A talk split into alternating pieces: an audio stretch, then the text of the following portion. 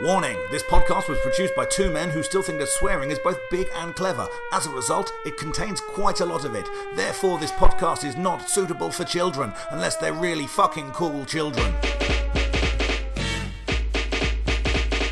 Hey guys, Dave Fensom here with another episode of Pop Collaborate and Listen. Um, yeah, this week's episode is all about REM's Automatic for the People. Uh, now, I need to give you guys a little bit of fair warning on this one. We go into some fairly dark topics, into some fairly uh, deep subject matter here. Things got a little bit emotional for both of us during this podcast. Uh, there are fewer dick jokes and uh, bits and pieces than there normally are. It's not quite the same tone as a lot of our podcasts, but I, I'm pretty proud of this one. You know, people say that men don't talk about their emotions. Well, here is a man from Belfast and a man from Luton, uh, a very working class man from Luton, doing exactly that. So, um, you know, just just to let you know, we, we deal with some dark subjects. We talk about death. We talk about you know infant death specifically. Yeah, some pretty dark shit in this uh, podcast, but it all comes from uh, a real place and an organic place. And to not have those conversations, I think would have dumbed down what we're doing. But I want to give you guys a fair warning on that in case you're on your way into work or you've got some personal experience with those subjects, and that they could send you down the wrong way, um, which is, you know, it's fair warning. But as I say, I hope you do listen to it. I hope you enjoy it. Uh, if that doesn't sound like your cup of tea, we will be back next week or next couple of weeks with Prince. We're hoping to be on a more regular schedule now. And I'm fairly sure, having listened to the Prince record, that there's going to be a lot of dick jokes and shit like that in that one. So don't worry too much, normal service will be retired. But for the meantime, I hope you enjoy this episode on E REM's Automatic for the People. Uh, we certainly had a, uh, a really rewarding conversation, and I hope you guys get something from us. Please let us know on social media if you do. Uh, putting yourself out there like this, it's good to get a little bit of feedback. So if you get something out of this, let us know uh, and tell a friend. All right, well, you take care, guys. We'll see you soon. Bye.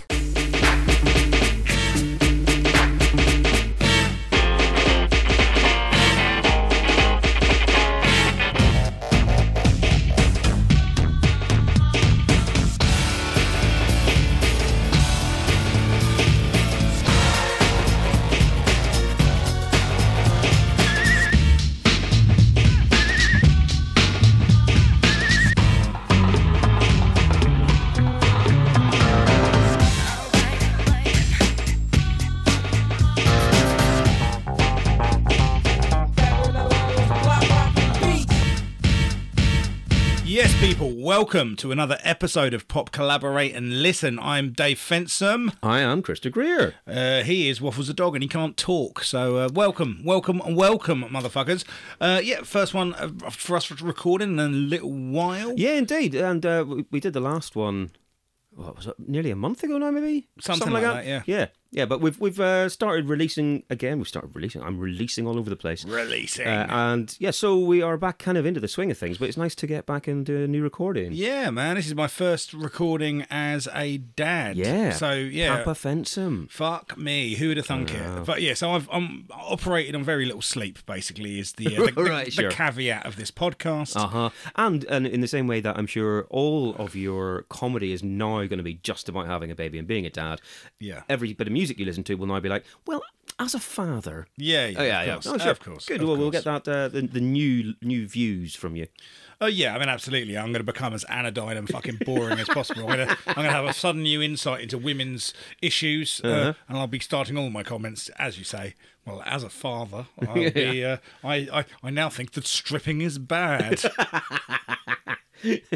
And, and uh, I would say that you might be more inclined to do terrible dad jokes, but that's not going to change. I mean, that's not really. I No. mean, we've got that, we've had that, shit covered for a That's while. pretty much set. Definitely. All right. So look, this week's album Hmm. is uh, REM's "Automatic for the People." Yeah, man. So this was uh, number one in the 99 from the fourth of October, nineteen ninety two. Yep. and it was only number one for one week in the UK, but it was a huge album. It was one of Mm-hmm. Yes, those it ones that was everywhere and stayed around, and everyone had or had heard. You know, Indeed. because they were at the peak. at that point. Absolutely. Now, just a quick little uh, side mention. This is the second uh, number one album we've had from REM. Yeah. Uh, we covered uh, By the uh, time Out of Time. was it uh, ninety one, wasn't it? Yes, back Yeah. in 1991. So uh, uh, we're going to try our best not to repeat ourselves too much. Indeed. On those. So i- if you haven't listened to that podcast, it might be worth uh, before you listen to this one, popping back, checking that out if you want a bit of a primer, a bit Yeah, for bit, sure. bit more background on some of our thoughts on uh, REM in general. Yeah, we'll keep this one specific to this Yeah, album. yeah. I mean, basically. spoilers. We fucking loved it. Yeah, yeah. I mean, it was it was one where we gushed over the album, and then it also made it into our top ten of the year thing. Yeah. So we gushed a little bit more in that episode. Exactly. Yeah, it, it's it's definitely uh, it, it made a big impression on both of us. at the For time. sure, for Yeah. sure. Okay, let, let's do a little bit about background Right. on this album. So this album comes out 1992. Yes, it was uh, their eighth studio album. Sure. So it was, you know, a long way into their career, but it was only really out of time that had made them stratospheric. And so this is this is REM being one of the biggest bands in the world. Exactly. They'd kind of crested that wave, and this is them staying there. Mm-hmm. you know, you can always obviously see in their later albums they're starting on a downward slide. They're not as popular. They're not as confident or whatever. But this is them being the biggest band in the world. Yeah, this is this is front page of Q magazine. Oh, God, yeah. all that kind of shit. Right? Sure. So, where were you when this record came out? Or did is this a record that you were looking forward to? Record that you I was. bought? I w- absolutely, I was. Um, uh, obviously, we've said uh, that we were both fans of Out of Time at that time, so it wasn't like I was unaware there was an REM album coming out. I was uh, definitely a fan, and I was very, very interested to see what they were going to do and, and hear what their new record was going to be like. And so when it came round, it was a big deal for me. Yeah. Um, I bought the first single day of release one thing I didn't do, and that's because it was 1992 and you don't have as much money as we've always said, I didn't buy the album. No. I but because it was one of the biggest bands in the world, even the people in my school who you know the, the ones oh, I'm not, not really into music, I just like a bit of everything. Yeah. They had this album, Yeah. and so I was able to get a tape of it off everyone that I wanted Eh, to. Exactly that. So, exactly. that- that's the way I went. Mm-hmm. Very much the same thing. My next door neighbour James, who I've mentioned uh, on this podcast before, he had this album day one, which meant I had a tape of it day one. Exactly. I think it was. Uh, I think it was a girl, Rebecca McKelvey, in my school. I was like, Bex, do you mind just doing me? I, you know, here's a cassette. Can you take this Yeah. for me? Of course, no problem. Bam. Next day. Nice, nice, Yeah. nice. And so I uh, was into it straight away and listened to it over and over and over. And as a 17 year old, uh, that kind of angsty phase, I have said on this podcast many times that I love a sad, miserable song about death and mortality and all this sort of stuff. And uh, going through this album, a lot of those songs tap into that. Yeah, well, this album came came out at a kind of a transitional stage for me. And Mm-hmm. I, uh, when this came out, I was deep in the midst of discovering like uh, American alternative rock. Okay, yeah. You know, like yeah. kind of you know inspired by Nirvana, but then doing the the kind of the anal ADHD thing of going right. Well, this is the surface of this. What are the depths of it? And this, you know, so I'm listening to at this time, you know, lots of Soundgarden, lots of Jane's Addiction, lots of Ministry, lots of Primus. Gotcha. You know those kind of bands, um, and as well as you know, kind of still kind of discovering, you know, what was going on in metal at the time. So I was just listening Right. to kind of Slayer and Pantera and stuff like that, but still bang into like U2's Acting Baby. Of course. I was I was listening to s- a lot of Simple Minds at the time as Oh, well. right, bizarrely. okay. So I was kind of bang into that more kind of adult oriented but, rock, But big as well. bombast. Uh, AOR Exactly, yeah, pop. the stuff that kind of had a bit of show to it as Sure, well, all right. uh, and so this kind of fitted more, I guess, into the latter section of that. So, well, somewhere between the two, really. I certainly would have viewed it more as having more in common with you two and those type of things Yeah. than Nirvana at this time. No, no, Yeah. With some retrospect, actually, probably the other way around. But, but the whole way it was marketed as well. Whenever you, you saw it, it, it is this is a band for grown-ups. Yeah. and it was it was Q. it- fair enough, it was probably NME and Melody Maker as well, but it was Q and even just like broadsheet newspapers. Select. Yeah, definitely, it was all of those things. But they they tro- they certainly were a band that trod that line of being. Oh, hang on, is this music for my dad? Mm-hmm. Uh, I mean, not my dad. My dad wouldn't have given a shit. But uh, if it was written after like 1966, my dad Don't didn't care. give a shit. I mean, Right. and if it was written before that, he doesn't really care that much either. Right. But this is an album that I have a very complicated relationship with. Okay, so you had it at the time, obviously, as we've Yes. said. Were, did you instantly listen to it over and over and over, or did you listen to it and go, all right, fine, file that away? Um, this is a record I listened to a lot. I listened to. I- I had a lot of music to listen to at the time. Right. So this didn't get Wasn't top of the pile. this didn't get my full attention, but the the singles and the things that I really liked on it, like Drive particularly, Mm-hmm. we'll get into. Yeah. Ah, killed the shit out of that. God, you know, right, and sure. I and I like this, and then but with there's you know uh, th- th- we'll get into why I have a complicated relationship with this okay. record as we go. Interesting. But certainly, I was interested in this record when it came out, had it a- as it came out, um, and you know immediately liked it. Excellent. Okay. Uh, well, just a little bit more kind of statty stuff. Um, this was th- Out of Time and then this were the very peak of their popularity. They would never be as popular as this again. Um, Out of Time uh, sold around about 18 million copies worldwide. Uh, uh, this has also sold around about 18 million copies, but slightly less than Out of Time. Yeah. But only very, very slightly. And it still sold 18 million copies. So it's still fucking huge. Um, it is the 60th best selling album of all time in the UK. Uh, hell. just be- below Take That's Ultimate Collection. Seven times platinum in the UK. Huge, you know, massive. And this is another thing, like we said, it was only number one for a week, but it hung around forever. And there are six singles on this album, stretching over a year and a half nearly. And so it was never really far from the. The top twenty, probably. Sure. You know, it was always up there. I mean, this was a popular album around the world, but it was Mm-hmm. particular. Like the UK particularly embraced it. Definitely, yeah. There was, I mean, the, the UK for some reason got REM. Yeah. Uh, well, you can see why. well, d- yeah, of, of course.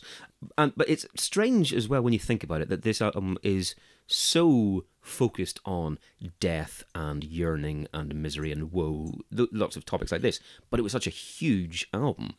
You know, it is interesting to see that an album around those topics can make such an impact, a lasting impact in a pop saturated market. Of course. Um, but you know, I mean, you know, death is one of those uh, one of those things that we all fucking Well, have to everyone- deal with. yeah, you know? totally. Uh, as you know, almost it's, it's like almost every like everybody hurts sometimes. Well, quite. Yeah, imagine.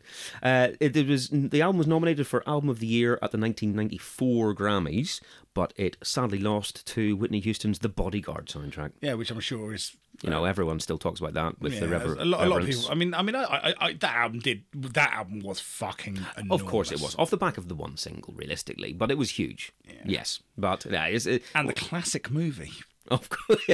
Wait, have you seen it? I've not seen it. Oh, I've seen it, Have you? All right, no, not It's- fast. It's uh, it's fine. It looks terrible. It's one of those films that really looks like it was made in the early nineties. It, I mean, it's presumably got a little bit of white savior to it, and it's a man saving a woman from things she can't protect herself against. So Oh, it's I all mean, all, sorts all of we're gonna problems. say, Kevin Costner, is where were you around that bath? The bath. The bath that Whitney Houston died in. Oh, I see. Oh God, I don't know what you've seen in the film. No, no, All right. no, no, literally just playing on bad taste. Fair play. Uh, just for the, for the record, Whitney Houston's death is a fucking tragedy. It makes me fucking cry. Right. But uh, I'm not above making shitty jokes about Totally. it. Yeah. Uh, There we go. and that is the beauty of being an adult. Quite. Yeah, you can separate these things.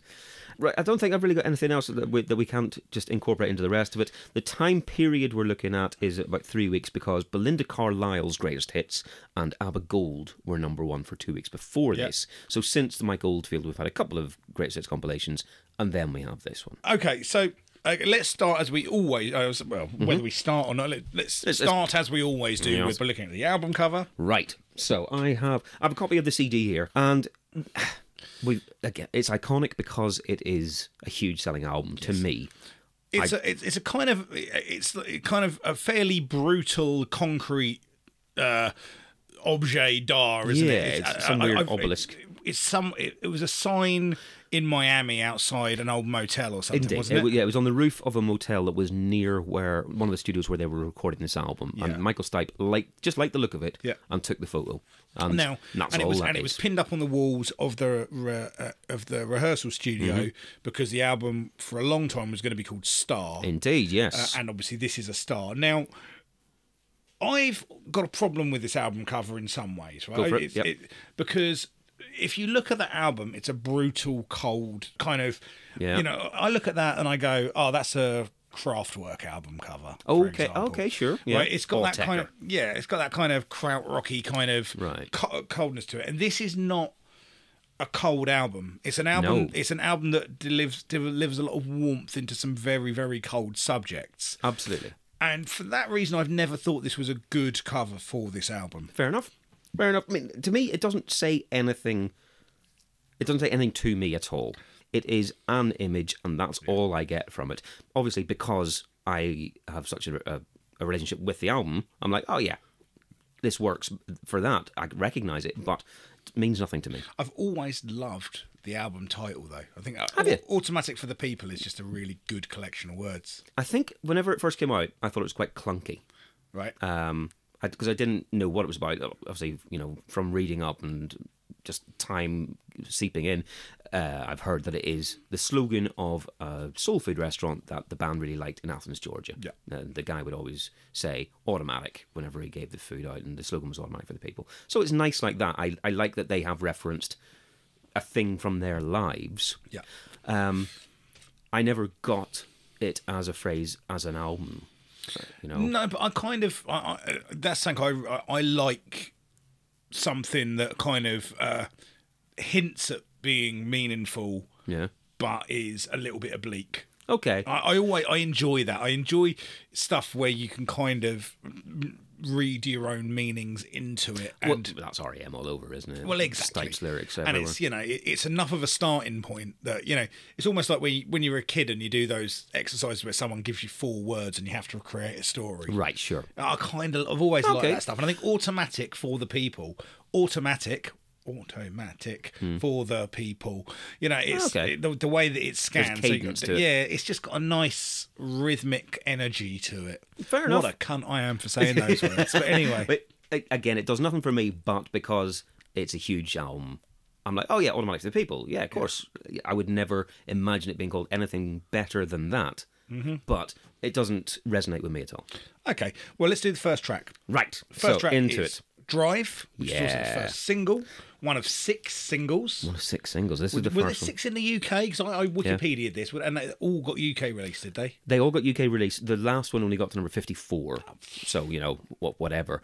But yeah, th- that's half the tracks on here being released as singles. It's it's Michael Jackson levels of single release. Absolutely. Uh, right, but yes, so track one, Drive.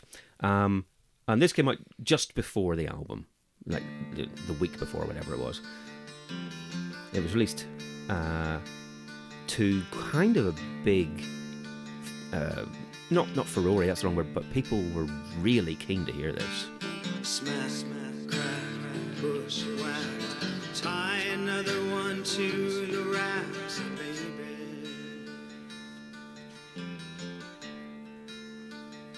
I seem to remember seeing the video for this before hearing it on the radio. I'm not sure if that, that's me retrospectively putting things in a different order, but I just remember the video so well. I mean, I remember the video first time I incredibly saw well. it. I was like, Like, "Fucking It, wa- hell!" it was like something like I, it was one of those things that I can't almost remember. It. Was it like one of those things where it was on Channel F- Four, like, and it now here's a single, the Uh, yeah. video from E REM? If it wasn't that they had, sp- you know, at five to ten they were going to play it, it was that. Oh, this week the word is going to play it. You know, exactly. that sort of yeah, shit. I, yeah. I, I remember there being a thing to it. Anyway, the song itself. oh my god. the song itself. I mean, look, this is.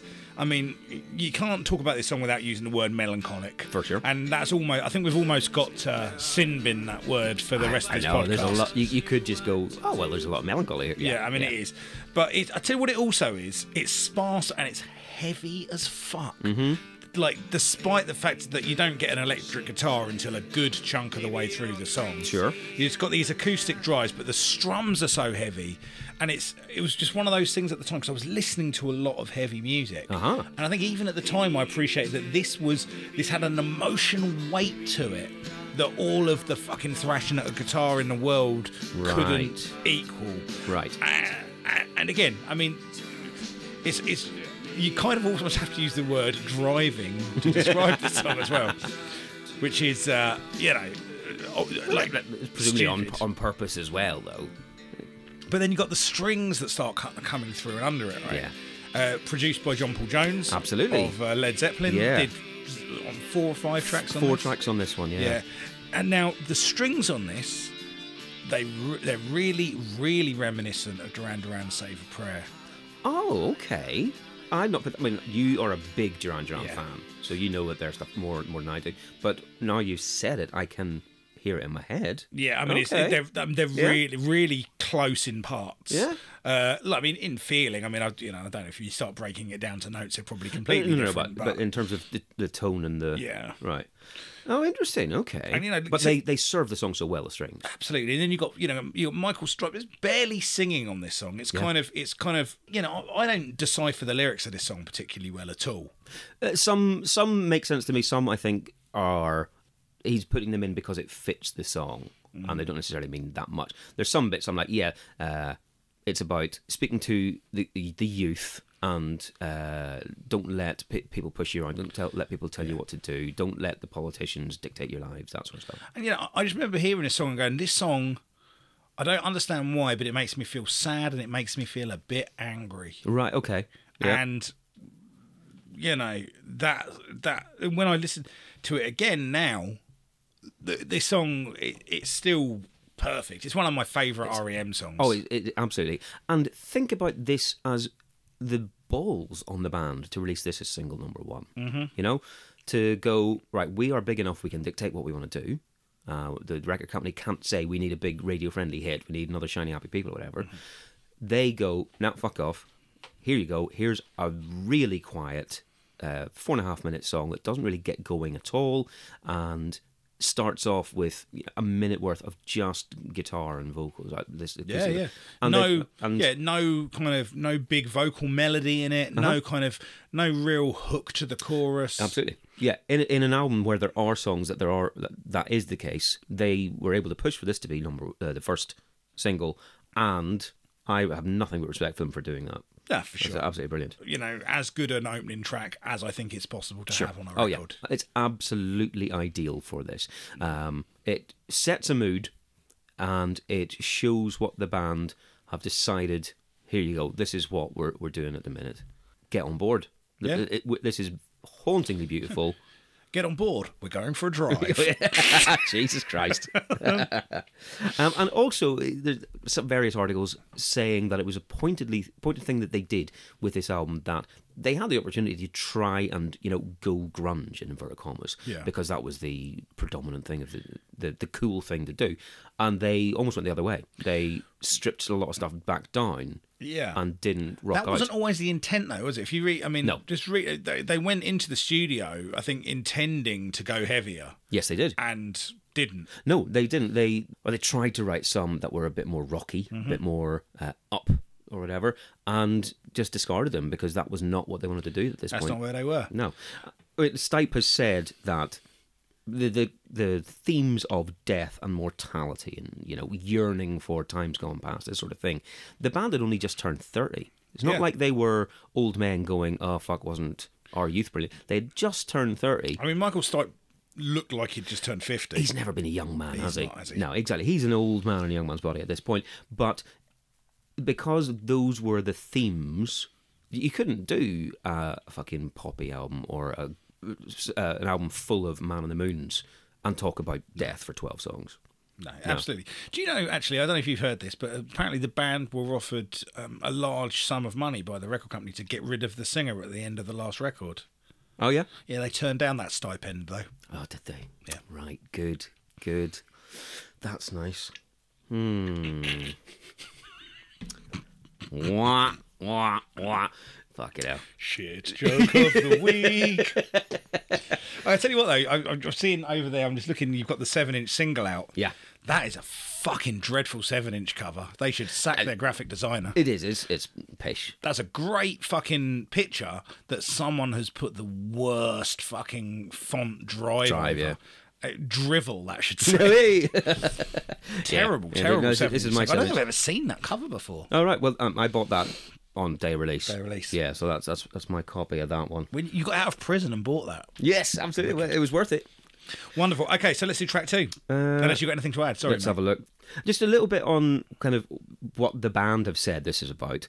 Uh, Mike Mills has said in the past that this song is about telling kids to take charge of their own lives, among other things. And Peter Buck says that there are political themes in there, like there's the phrase bushwhacked, which is not a mistake. That is a deliberate dig at the Bush administration. Yeah, absolutely. And apparently, Stipe had previously he'd taken out press ads in 1988 in various uh, newspapers and music publications saying, "Don't get bushwhacked, get out and vote." You know, Yeah. and th- the band were very much in behind the the Rock the Vote campaign, trying to get y- young kids out to make a difference and vote in the elections. We said in our time that they had an insert in their uh, album sleeve.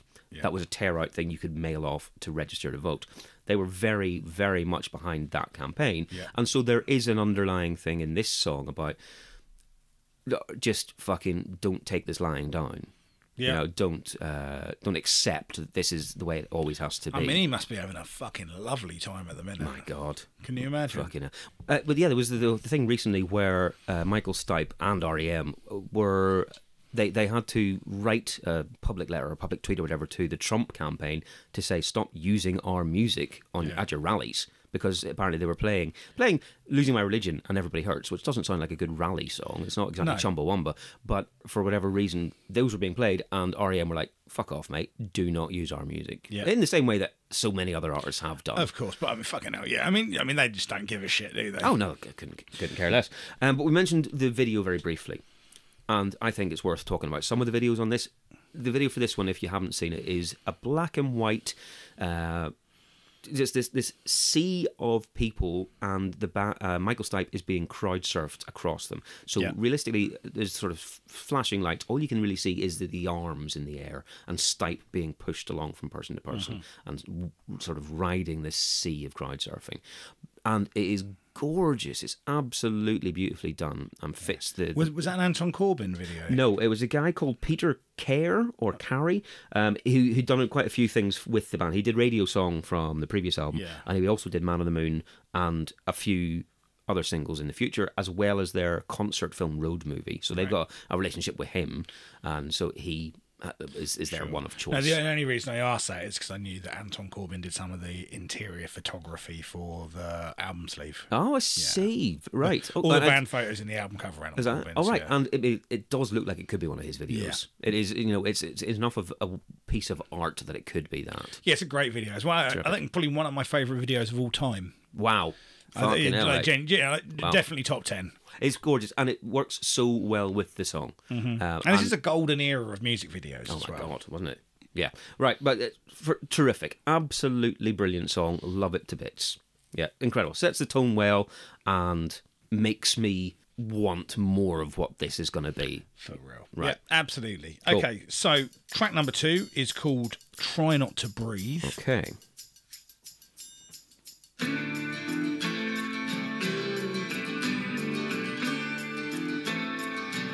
I will try not to breathe. I can hold my head still with my hands. Nice on little my three four knees. waltzy beat there. Eyes are the Yeah, it's kind of got that, eyes of the it's, you know, it's got, again, all these kind of Americana, folky elements. Yeah, yeah. You know, kind of captures, you know, kind of that alternative country sound to a degree. I mean, you know, this is, this, song- this song about his grandmother's funeral, his grandmother dying. Yes, yeah, indeed. Well, that, I've read that, and I've also read that it's just about an old person.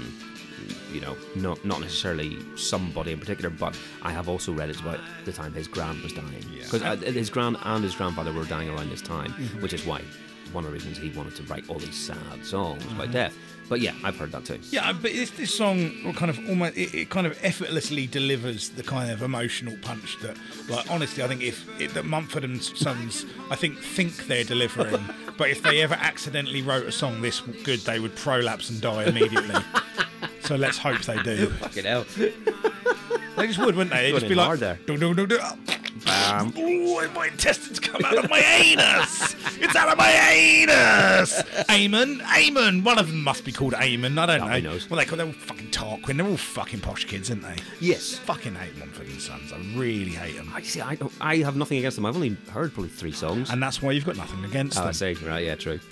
Uh, but this is, for me, this is one of my favourite songs, definitely of the 90s and probably all time.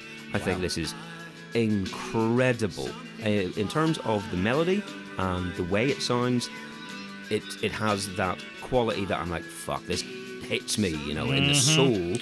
But then lyrically, my God, I mean, look, this, uh, the all of the medal, melodies on this are incredibly simple. Everything, Mm-hmm. really all are. the individual parts of this are incredibly simple, but they're put together and crafted in such a way that it utterly transcends it, it's, the, it's gorgeous. the sum of its part. It is Yeah, gorgeous. absolutely gorgeous and heartbreaking. This is, I mean, this is for me from the not necessarily sadness of drive, the sad feel of it, but this goes directly into fuck. Right, we're going to write a sad song because, like you said, right, this is about uh, a woman who is dying. Mm-hmm. And she's at death's door. She's on her last days. It's about how how this person wants to die of her own choice and with dignity, and while her mind is still at least a little bit compass mentis, Yes, indeed. rather than slide into Decline. decline and and, and it just be ho- a horrible drawn out nonsense. Yeah, it's, a- it's kind of about yeah the the fear of the obscenity of slow decline, isn't it? Absolutely. And, Absolutely. yeah. So so the try not to breathe thing is about I want to be the person in charge of this. I want this to do this my way. I've lived my life my way. I want my ending to be at my uh, my my choice. So you know, whether whether that be euthanasia or uh, just pull the plug or whatever it is, um, it's along those lines and lyrics such as "This decision is mine. I have lived a full life. These are the eyes that I want you to remember." You know, it's like I don't want you to think of me as this husk who can't talk anymore and doesn't remember who anybody is and Mm. is shit myself and this withered away thing. Um, I will try not to burden you. I can hold this inside. It's Mm. like fuck me. Look, man. God. Look, the, truth be told, Yeah. going into this album, right? I've you know I've I've been putting this album off, Okay.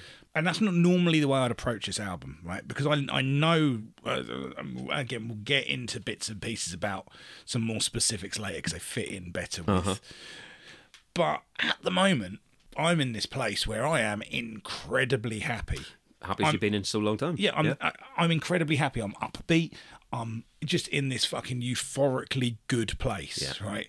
And I knew that listening to this record yeah. would make me have to face all of that stuff, which is normally a lot more in my wheelhouse. uh, Oh, God, of you course. know, and I found it fucking hard. Yeah. Like, like literally when I when I was doing my notes on this earlier, Mm-hmm. like Jen was kind of making dinner downstairs and she fed the baby. She brought the baby upstairs. She's like, "Can you hold the baby?" And I, and I just turned around and I just hadn't realised, but I was crying. Right. I was crying because I was fucking think, you know, I was thinking about some of these things, and you know, I mean, I've got parents in in their seventies, Mm-hmm. Yeah. you know, and throughout this fucking COVID trauma, you know, my dad's got COPD as well, Right. and you know, I've been dealing with the fact that you know, if that goes his way, that might be the end of him, you Yeah, know, of course. and you know, Of and, course. I, and I've you know, I think about this stuff all the time. I you know, I worry something because my you know, my, my dad, I, you know, he would he's such a fucking proud Mm-hmm. individual. Like any indignity would just just you know like any kind of cognitive decline and and he, I, he and he's a ve- he's very worried about it. He's constantly second guessing that it's occurring to him. Oh, It's- right, yeah. and it isn't. Right, Right. And, uh, you know, it's just he's just aging. He's just normally. stupid. Yeah, he's just thick as shit. Yeah. Love, uh, he's not. I know Dave's dad. He's fucking lovely. Yeah, fu- fucking, I mean, he's fucking not lovely. right, That's not the okay, word you'd but use. he's definitely not stupid. But he's fucking smart and capable. Uh, and so, yeah, th- uh, d- this song just it, it it's like the realization of so many kind of fears Mm-hmm. and thoughts, and it's and it just it's. I found it powerful twenty years ago, and now dealing with the realities of these things, it's just like oh, it's almost too much to bear. It This is song. brutal, isn't But it? that- and it- but it- relentlessly brutal. But it's because it's so good. Uh, but it's incredible. Exactly. If it wasn't that good, you wouldn't be so affected. Exactly. And it is so affecting on me. Um, there's a line in it. Uh, I have seen things that you- you you will never see, Mm-hmm. right? And for some reason at the time, that particularly got me because it was the first time, even though I'd seen Blade Runner and I've seen that bit where he goes, uh, I've seen stars and but at the Tannhausen Gate, Oh, fire off the- yeah, yeah. uh, which is a, a great line and very evocative. I hadn't really thought about it, and this made me realize like when a person dies, an entire world dies because their memories and their life from their point of view is gone. Yeah. It is gone. And no one can know what they knew. This lyrically, I think, is just genius. This should be, you know, a poem. This should be taught in syllabuses. I think it's incredibly done. Musically, I think this is also just brilliant, though. That's the other thing. Like, you know, it doesn't, it's got the music to back it up. It's not just a brilliant uh, poem over a shit tune. It's gorgeous, heartbreakingly gorgeous. The, the bit, uh, the second chorus when uh, the band comes in with the oh that sort of backing and it's sort of swelling and the feedback swells up. The bit that sounds a bit like hanging tough. Hey, I'm pretty sure that's where they got their. You own. can run a ticket chance. Oh, ding, that- ding, ding, ding, ding, Tell you what, ding. man. There's a there's a bit in uh, one of the videos for uh, is it? I think it's a Sidewinder sleeps tonight where Stipe is wearing big baggy trousers, uh, a big uh, loose jacket with no shirt on underneath, and he looks like he wants to be a New Kids. Jesus He Christ. really does. He's wearing a backwards baseball cap. That's fucking hell. Yeah, fucking. But uh, yes. Right, Anyway. Anyway, so on the Brilliant. subject of Brilliant. Sign Wide Sleeps Tonight. Yes. That's track three. Okay, Let's, let's- have a listen to this intro for this. Uh huh. The third single. Yeah. This was. This was in February '93. The third one.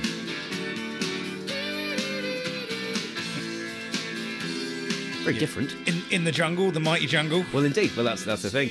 It wasn't until uh, preparing for this podcast that I put those two together. Yeah. Yeah. That I was like, oh right, because obviously I, I had got that they had, you know, done a tweak on the Lion Sleeps Yeah. Tonight for the title, but I'd never thought about that ooh bit. It's like, Yeah. Oh, of course it is. I mean, look, f- for me, this is the shiny happy re- people of this record. I've got the same note. Yeah, it is. It's, It it's is. the happy clappy. It's kind of got the strained sadness that kind of cuts through it. Um, I got to say, like the the famously garbled chorus. Yeah. That you can hear him laughing at himself. in This Tony Chadwick thing. Tony Tony Chadwick. Chadwick. uh, Tony Chadwick. Right. Only to whatever it is. I, Yeah. Call to the wake up. The, the garbled chorus. Uh-huh. It kind of fucks this song for me. Oh, really? Yeah. The thing is, right? It's familiar. Oh, absolutely. I mean, this was And- one of the big radio singles. And I uh, heard this all the time. Yeah. And I think I liked this a lot more at the time, probably. And I still kind of like it in a nostalgic way. Mm-hmm. Yeah. But when I take a step back from this song and I look at it objectively, compared with the two tracks that have come before it, Yeah. it's kind of bit troweled on, I think. it's jarring uh, when it comes in. It, uh, I think it's so. jarring. You couldn't put it anywhere that it wouldn't be jarring. No. Um, but especially after those first two, I think it is. But I think I, I think there are there, there are points of punctuation that they've deliberately put in this record Hmm. in order to stop it from being a, a, a one beat a one note album. Totally. To stop it from being relentlessly, you know, you know, Just you wallowing. need, yeah, you know what I mean. To to appreciate, you know, to appreciate the kind of the black blacks, you need the fucking the the, the light highlights that that make Um, it pop. You Totally. know? Yeah. Um, and personally, I think the, the organ is pervasively high in the mix. Mm. Uh, I think the strings are kind of, whereas the strings add something in every other song they hear, it's kind of almost a little bit histrionic for me. Right. For, me- for I see what they were going for, but I feel like they over over course corrected on this song. Y- Yes, I think that's fair. And you said that, that it sounds like they have put some things in to try and break the mood up. Yeah. They have said that this was one of the ones they had. They did put this in. They included it because it wasn't as as m- morbid and and melancholy as some of the other ones. So they wanted a balance, but even uh, the band have said, Peter Buck said in 2001, uh, overall I think it sounds great, but we included it on automatic in order to break the prevailing mood of the album, given that the lyrically, uh, given lyrically the record dealt with mortality in the passage of Yeah. uh, suicide family. We felt a light spot was needed, but in retrospect, the consensus among the band is this might be a little too lightweight. Oh, there you go. That's almost exactly what I just said. Absolutely. So yeah, that is entirely what they now Not think. my looking back- words. Yeah, not Peter- not my words, Lynn. The words of Shaking Stevens. I mean Peter Buck. Yeah. Um, look, man, swing and a miss for me. This song. I've got a note that says I can't dislike it because it's a good song and it's a, it's a nice melody, but in terms of where I want REM to be on this album, it's not what I want this. And this like it's the shiny happy people, but I have more of an issue with this, I think, than I do with Shiny Happy People. So do I. Because As we discussed it's in- it's so much of a different type. But I'll be honest with you, I don't think I I knew that at the time. I don't think I don't think I felt that at the time. No, no, I think I was happy enough with it uh, being a good, fun little song. And again, I had this seven inch. I don't anymore for some reason. I think I've given it away at some point. But I had this. I bought this. I really liked it. Yeah. You know, f- uh, three months after album release, like, yeah, I'm going to buy this single too. Well, and also, I fucking hate snakes. Oh yes, you No, do. no, no, People Sidewinder. make me think about snakes. Yeah. Apparently, Sidewinder is a very old model of phone as well. Hmm. Um, you know that if you look watch a 1930s film and you see someone uh, going into a booth, Yeah. and they they hope they grab a little earpiece off the wall and it's on a wire to the wall and they have to crank the phone they have to wind it Hmm. Oh, yeah. and then talk to an operator Oh, yeah. that's a sidewinder Nice. yeah. So uh, the phone, in you know, the lyrics about uh, this is the place where I'm I'm staying. You can call me up, etc. Who knows what it's about? To be honest, Uh, Hmm. lots of people, lots of the band have gone. Not really sure what Slate was doing here, Hmm. but uh, they reckon that it refers to that sort of phone, and the Sidewinder was the coiled bit, and it's, Ah. it's if it's sleeping tonight, it's like there's no one answering, Yeah, so it's, you can't get through that sort of thing. But who knows? Fair enough. Right. Well, um, yeah, Yeah. it's fine. I don't love it. I don't think it sits well on this record, but it also doesn't break the record. No, not at all. No, it, it doesn't put me off in a way that it could do. Um, the, the one thing I do like about this is that because they had to pay the tokens who re- recorded uh, The Lion Sleeps Tonight, Yeah. they had to pay for the rights to be able to kind of pilfer it a little bit. Yeah. They also, as a B-side on one of their singles, recorded a straight version of The Lion Sleeps Tonight. did they So really? that, the, so they would get a bit more cash as well. So Oh, the- that's the nice. tokens were like, all right, we'll sort you out. Sweet. Oh. Yeah, absolutely. Good. Fucking R.E.M. are good guys. I think so. Really good guys. I mean, so far, Oh, let's let's wait. Let's, okay. Come on, man. It's a it's a load of it's a it's a load of white guys who were fa- famous in the nineties. Let's. no, true. I mean, I mean, there was a whole thing with with your man fucking kicking off on the plane, wasn't there? Oh, God. what was am that I doing? Mick? Was the drummer?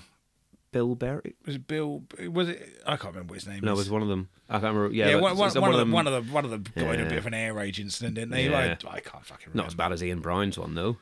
Well, I mean, fucking let's not But, talk well, about fucking Jesus Ian Christ, Brown. he's fucking gone off him. Mm. cunt. What's he happened to him? Ah, mate, just fucking too much time on your own, too much internet. Too much. Well, we got Some fucking really strong. we got weed. trolled by uh, anti-maskers, didn't we? did, on, our, absolutely. on our Twitter. Yeah. Fuck me, there's that, Thanks. that's like the way they found us. It's almost like there's some kind of uh, algorithm and bots out That there they're searching every deliberately day. searching for things. You know. Mental. Anyway, Fucking uh, here mental. I am with my own conspiracy theory. Anyway, look, first three tracks. Uh, two, I mean, two out of three, but the two out the, the two of the three.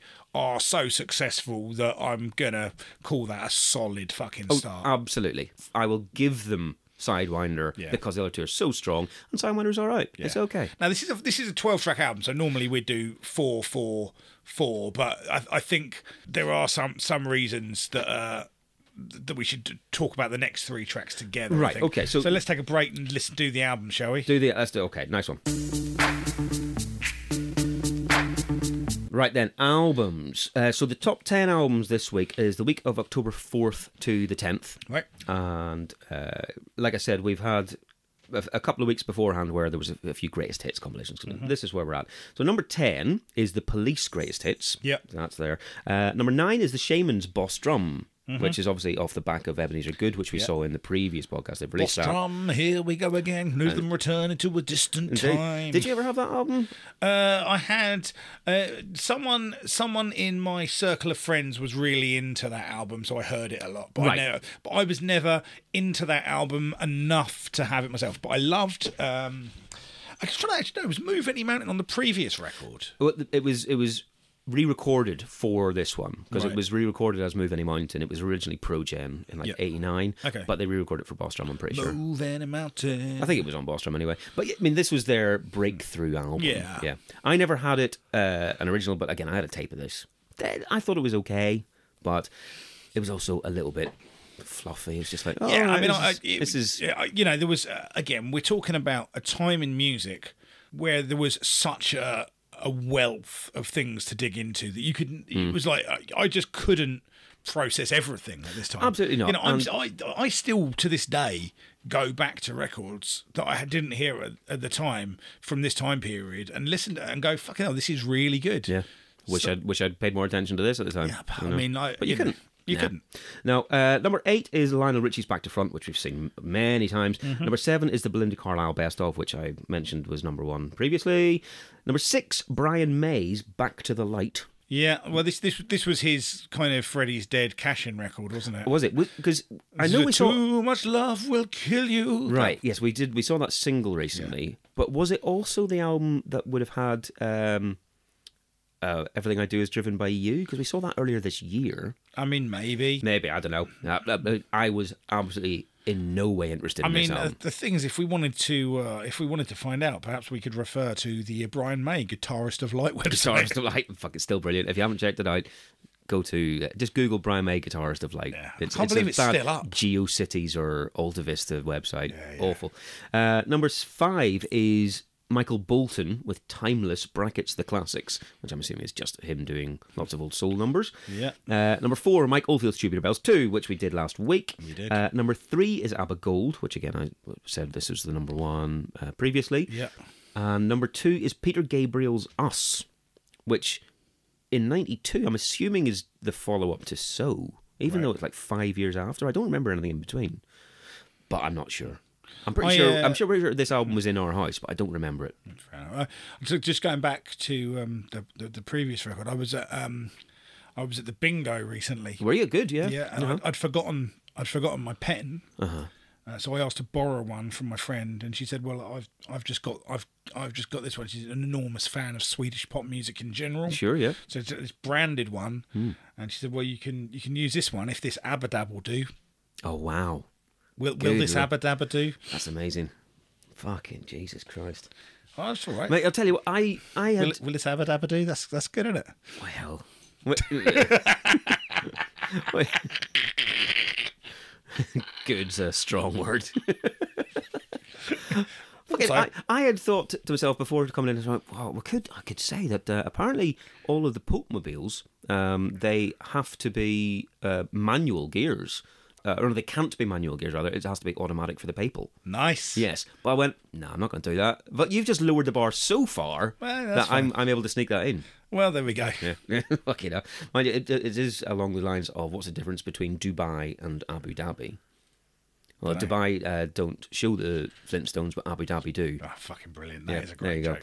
go. Right, uh, so there's your top 10 anyway. Nothing really interesting in there at all, if Mm-hmm. we're honest. Uh, but there's a ton of other albums out in the, th- the three week period we're looking at. So the, September 20th to October 10th is the three weeks.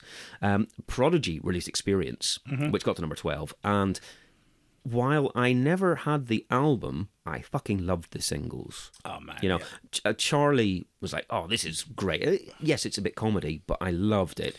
And then whenever uh, everybody in the place came out, loved that. I mean, I played straight the up. shit out of Experience. Yeah, did you have it? At the time? Yeah, yeah, yeah. I mean, but I mean, that was never my Prodigy album. Like, it was it was an album I had, Hmm. but uh, because you know because I was interested in the singles. Sure. But it was Dual Generation. Of course, that, oh, yeah, no, that, Dual that, that Generation. Oh. broke down many doors. Um, Happy Mondays released Yes Please, uh, which got to number 14. Mm-hmm. The Christians, our old friends, The Oh, Christians released an album called Happy in Hell. didn't go straight to number one. This one. No, apparently not. It peaked at 18. I mean, it still did all right though. for to be be honest, it did. I mean, I seem to remember whenever we did our Christians episode um, from the research we did then, their album after this one Yeah. didn't even chart. I think it was one of those. God, do you remember that fucking awful moment we had, like shortly after we started the podcast, where like a friend was like, "Oh, I know one of the Yeah. uh, Christians. I'll tell them about your podcast." We're like, "Don't fucking No, no, no, do it." no. w- Someone tagged someone on Facebook in it, oh, and I think it was like one of their old managers. But thankfully, that person never replied.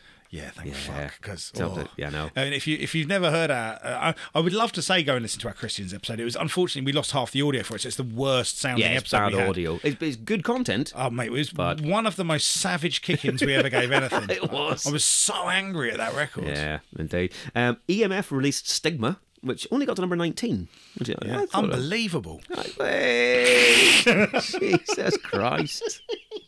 Fuck's sake. Daisy Chainsaw released 11 teen. Love, love, love Uh, Public Enemy's Greatest Misses came out. That was a good record. that was. had um, a fucking that had. Uh, I, j- I always forget about that. That had um, what was it called? Um, oh, what was the basketball track called? Um, Air Hoodlum. Air Hoodlum. Oh, what a tune that All right, was. yeah. Air Hoodlum. I mean, I wonder if it's still a great track. Listen, to, if I listen back to it now. Okay. Well, uh, I remember some of them. I remember, I remember there hit the road, Jack, Mm-hmm. and Ty goes to the runner, and Hazy Shade of Criminal, and then there's quite a few remixes of stuff.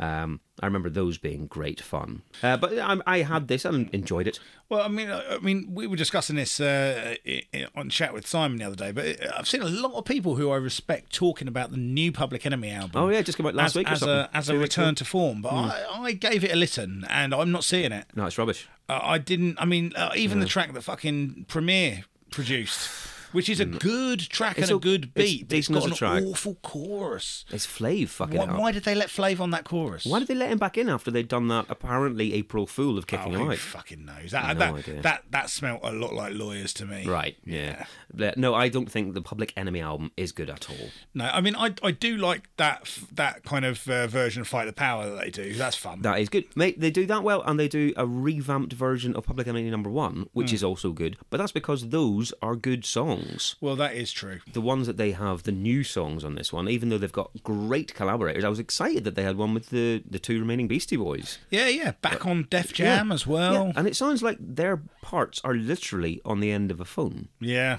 They've got st- one with Cypress Hill. Oh, that could be good. No. Mm. Yeah, disappointing. It's a shame, man. It's a It is. Mm. shame. It But uh, I tell you what, they don't have. They don't have 13 tracks produced by the Bomb Squad, Well, exactly. and That is I don't exactly- even know whether that'd be a thing now. I don't know, but we'll never know. We'll never know. And you know what? Some things are best left in the past, as this podcast is living Well, testimony. there, fair play. Anyway, so uh, so uh, Extreme released three sides to every story. yeah, rubbish that album was, as I recall. Was it- I've never heard it. Yeah, it was a, it was a, it was taking uh, advantage of the fact that CDs were now the main thing, so that they could do uh, i- instead of having two sides, there were three sides. Oh, I see. What they split into three sections. Did Yeah. They? Ah, right. Well, It got to number two. We almost had to do that. That's- yeah, I mean, that would have been something. and that, that's all because More Than Words sold a million copies. oh god, no, and that was huge. And that is a good song. Of- of yeah, I mean, course well, it is. isn't, but it is. Ah, I like that. More Than I, Words. uh, Wholehearted is, is my favourite one of their cheesy ballads. Yeah. Great. Uh, Blind Melon released their self titled album in this point. yeah, f- Did you have that at the time? Uh, I didn't have it at the time, but I heard it Mm-hmm. Right. a lot the following year when I got really into smoking weed. Right. Okay.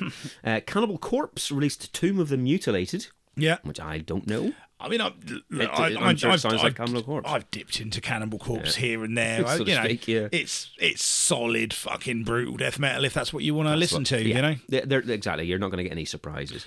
Uh, Red Man released What the album, uh huh. um, which was a put relatively that- big deal, but I'm surprised that's as early as that. I mean, Yeah, like, 92. uh, R- Red Man, fucking great, great MC. Like, could have been one of the best ever. Hmm. Made not the best beat choices No, I think that's and his issue. producer choices could have been- you know if he'd have collaborated with different people i mean you know you can't fuck with redman's position as an mc in the pantheon of mcs sure, yeah. but I don't think he had the level of classics that you know. m- Redman didn't have a Mugs. Redman didn't have a Dre. Redman didn't have. Do you know what I mean? The Neptune. He didn't have those killer fucking beats. no, I and killer can't name. collabs. I cannot name you a Red Man Stone Cold banger until we get to something like Smash something. I mean, Smash Something is fucking great, but Oh, that's it's you know. uh, incredible. But I, I can't really I can't name you anything from the early '90s where I'm like, oh yeah, that gets Hmm. played in a classic hip hop set. There are plenty of fucking Redman tracks that you'd slide, and if you were like, "Oh, fucking, here's a fucking underground banger," do you know what I mean? Yeah, but it, exactly nothing yeah. Hmm. world beating chart wise that, that made it would have, nothing that made him big. Um, Stone Temple Pilots released Core. Core is a solid album Uh-huh. that suffered from its Pearl Jam comparisons Yeah. at the time, mainly because of Scott Weiland's voice and because of Plush was a copyist single. Oh, totally. And this is the thing. At the time, I took against Stone Temple Pilots because I heard Sex Type Thing, Yeah. and then I heard Plush, and I went, oh well, that's Alice in Chains, and that's Yeah. Pearl Jam. These guys don't have an original bone in their body, even though they're, they're great tunes. Mm-hmm. I was like, oh fuck these guys, and so I never even checked out Core. Purple is a classic Yeah. grunge album. Right. If you if we if we if we were talking about that kind of that thing where it isn't really grunge because it really it's it's kind of more influenced by seventies fucking rock. But Sure. like fucking Vaseline man, what a song Yeah. that is. And this is the thing, you know, whenever I go back and I do hear tracks of, from these guys, I'm like, oh, that is a good tune. But I I just something in my head had gone, nah, fuck them.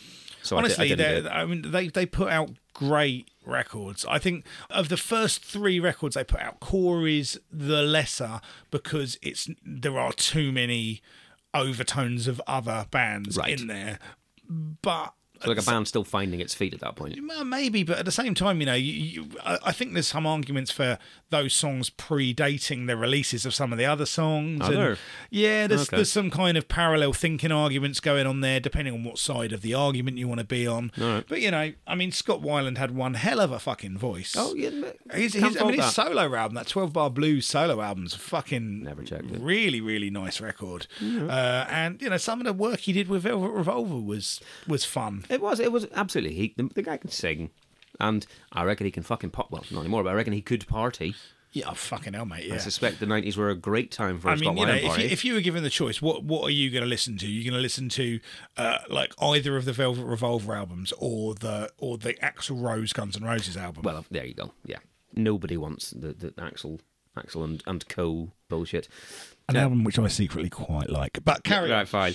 Um, Manowar released Triumph of the Steel. Of course they did. Oh, yeah. I have nothing but respect for Manowar in terms of they are a great comedy band. I mean, but but a band that's seen no comedy in No, totally. themselves. I at all. love it. I- Yes. I- no interest in their music whatsoever, I must admit. But the fact that their album covers are them in loincloths with swords, and they call their their albums things like "Triumph of the Steel," Oh, brilliant. do, do, when, when we when we used to play in Sonatine, we used to we went through a, a, a good period where we would just stop one of our songs halfway through, just stop it dead, and then go here the metal or no metal at all, wimps and posers. Leave the hall. Amazing. Yeah. No, exactly. I cannot fault them for that sort of shit. But no interest in the music. Soul Asylum released Grave Dancers Union. Thank fuck themselves. I remember when Runaway Train was everywhere. Couldn't be arsed. Didn't like it. There was one other one, I think that they released maybe after that. I went, oh, that's okay. But I can't remember what it is now. I mean, isn't the story about like it wasn't there a story that w- there was beef between Les Claypool from Primus and Dave Perna? Oh, was it? Yeah, and Dave Perna was going out with Winona Ryder, Oh. and that's why they released the song "Winona's Big Brown Beaver." Oh, I see. Yeah. Let's go. Uh, Even if it's not true, I like the story. Yeah. Uh, Sick of It All released Just Look Around. Come on, Sick of It All, one of the fucking most love 'em, I know. underrated. Like Sick of It All are they're they're the crocodile man. They you know they're the- the crocodile. They've remained unchanged. I see. like and, and they just get the fuck out there. They're like clutch. Okay, sure. They get out there, they do what they fucking do, they kick ass every single fucking time, Right. man. Built to last. I mean, that's all you need to know about about Sick of It All. Well, fair enough. fucking what a band. Fair enough.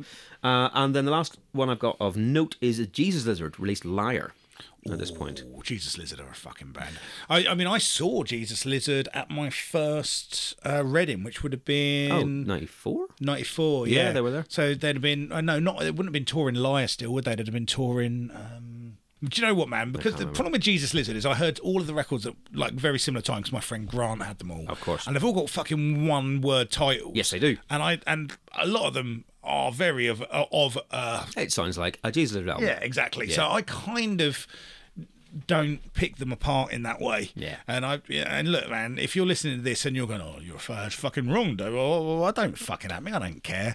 Um, Fine. I, I get it. I, I, I get that that's a, an opinion that I would probably have. You know, if someone said the same thing about Helmet, I'd be Right, like, well, you'll- actually, oh you'll my find a God. very different albums and blah blah blah blah blah. Right. And I get it, but I, that's just the way that I process them. But I fucking love the Jesus Lizard. No, uh, fair play. Um, I think I have more respect for them as what they have done and how they have been Mm. a band than I do for their music. I think the music's fine, but I fucking love have that you they. seen them live? I saw yeah, I saw them support Nirvana in Oh, you fuck. of in New course you York, did. uh, and I, s- I was at Nir- the uh, Reading as well. Yeah. They- I mean, Oh, they're one- mental. One of the most fucking, fucking, mental. like. brutally fucking. I'm fucking. David I mean, Yao is- is I can't imagine insane. how much pain David Yao wakes up in every single No, day. absolutely, You know, absolutely. he's you know he's he was our Iggy Pop. Yeah, You fair. know, he was. You know, Oh, yeah, totally. it was fucking. and that's brilliant. it. You know, live shows exactly great. But for me, I would never put a Jesus Lizard album on because th- I don't get the music that way. Have you not got any? Uh, you got any tracks on compilations? Not got a mouth breather on a compilation here Don't and think I there. Ah, have. Don't think I have. Uh, he's a good guy. Oh, he's a mouth breather. fucking tune that is. Uh, well, there you go. That's a, a load of albums, and there's some good stuff in that list. You know, uh, the Prodigy, like you say, is big album, and then you got things like Stone Temple Pilots, Soul Asylum, Jesus Lizard, Blind Melon. So that Yeah. scene is you know releasing, pumping stuff out at the minute, and then E EMF, Jay Z Chainsaw, Happy Mondays, a lot of kind of UK indie stuff as well. It's a lot of good It's a things. good time, man. It's Yeah. a good time for music. Yes, yes, yes, yes. But there you go. There, there's there's albums anyway. Next track is Everybody Hurts. So track four we're on now. Everybody hurts. yeah. and this was the fourth single off the album, and it was also the highest charting of those singles, got to number seven.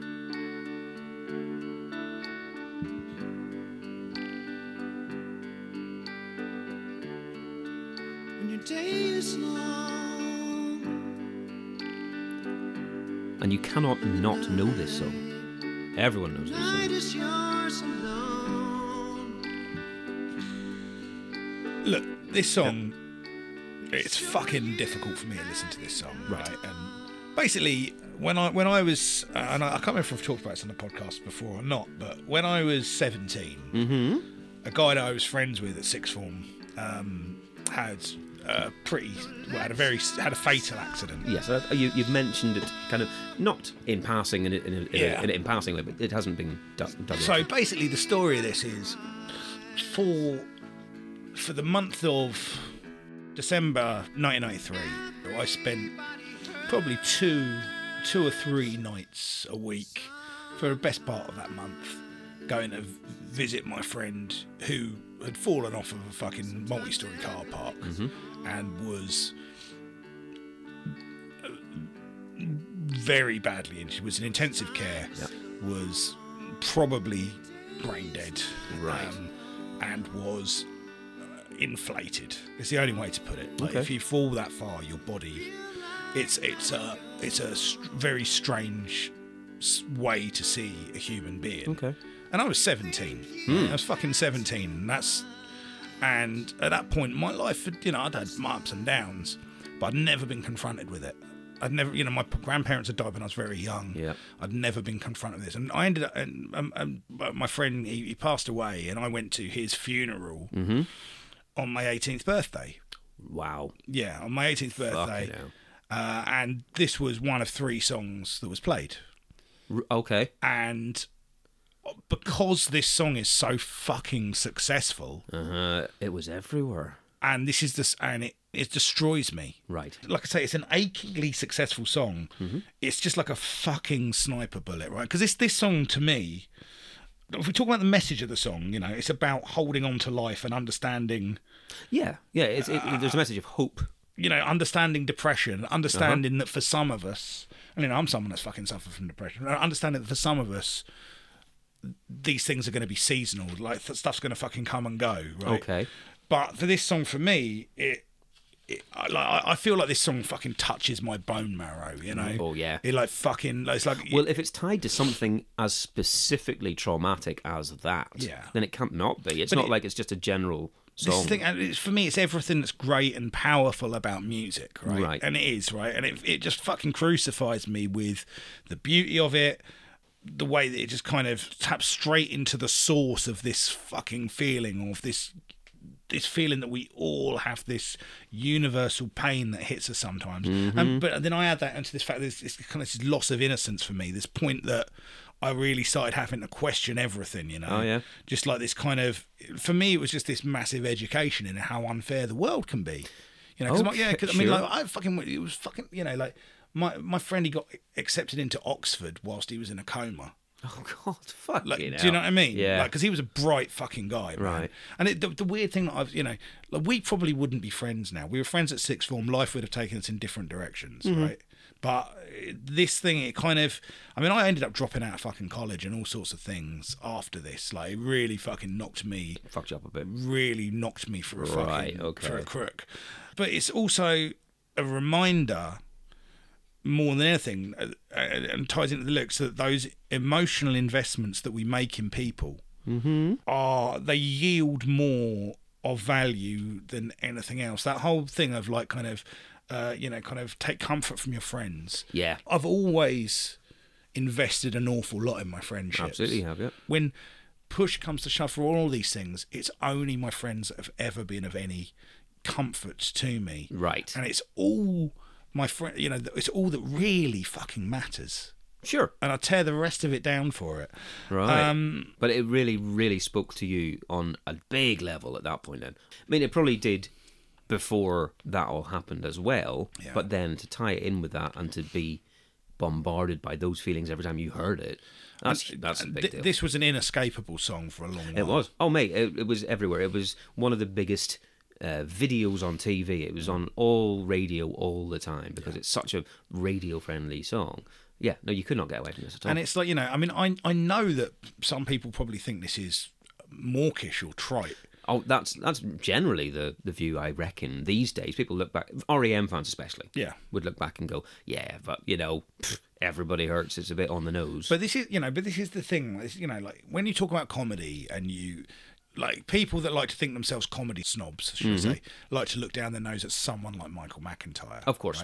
Because it's, oh, fucking that stuff's so obvious. It's so obvious. It's obvious w- when someone said it and it connects. Well, I'm not a particular Michael McIntyre fan, but I think he's a master of his fucking Oh, he's- craft. yeah, he right? does what he does, brilliant. Yeah. and this is what they've done. They've come out with something that is so universal that it resonates with people. And then I've just got all this other fucking baggage that I bring to it. Of course. And I just think the song is so successful in what it does that it just weaponizes all of this Oh, it's perfectly done. this stuff for me, It is you know. perfectly done. Uh, the the band have said that in this one, you know what he's talking about. In some of the REM songs, you have no idea what Stipe is saying. It's uh, flights of fantasy, it's random stuff, whatever. This one, you know exactly what the band are saying, and. Uh, Peter Buck said that the reason the lyrics are so atypically straightforward is because it was aimed at teenagers. It was to give them a message. It was targeted at I mean, f- f- either either teenagers of '92 or kind of the band's younger selves, like what they wished they had heard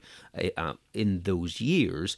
And the band have said because it is such a direct message with this overall feeling of hope. It's not about fuck isn't everything dreadful and w- there's no, what's the point. Yeah. It is saying, hold on, take comfort in your friends. Do you know? Don't throw your hand because they have that message. The band still apparently get messages from people uh, saying this helped me through bad times. It resonated in ways that very little else did. Thank you for expressing what I needed to hear. Yeah. You know, which is a fucking massive deal. It really is a big deal.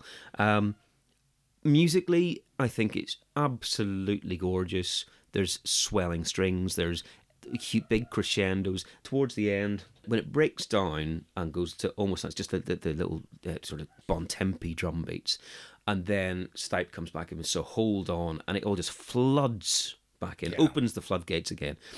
So beautifully put together this song. I think it's incredible. I think it's absolutely incredible. I am incapable of being objective about No, no, this no. song. Of course. And like I- I- you know, no other song has ever caused me so much emotional distress. Wow. Right. That's absolutely Yeah. the case. No, no other piece of music ever has or ever will. I don't think. Uh, I haven't been able to listen to it for years, and I was dreading listening Oh, to fuck, this. right, okay. I haven't, and I've I've sat and I've forced myself to listen to this several times for this, Yeah. and uh, it still it still gets me. I still have a very acute. Um, it, it- the thing is, right, I can hear it in the background. I've, heard, I've I've had to get used to hearing it in the background. Okay. right? but when I sit and listen to it and force myself to, it, it still fucking tears me up. Yeah. man. Packs It's the like same punch. really, really tears me up. Um, Have you, well, I'm assuming the answer is going to be no. Have you watched the, the video for it recently? no, But Recently, as in for this, no.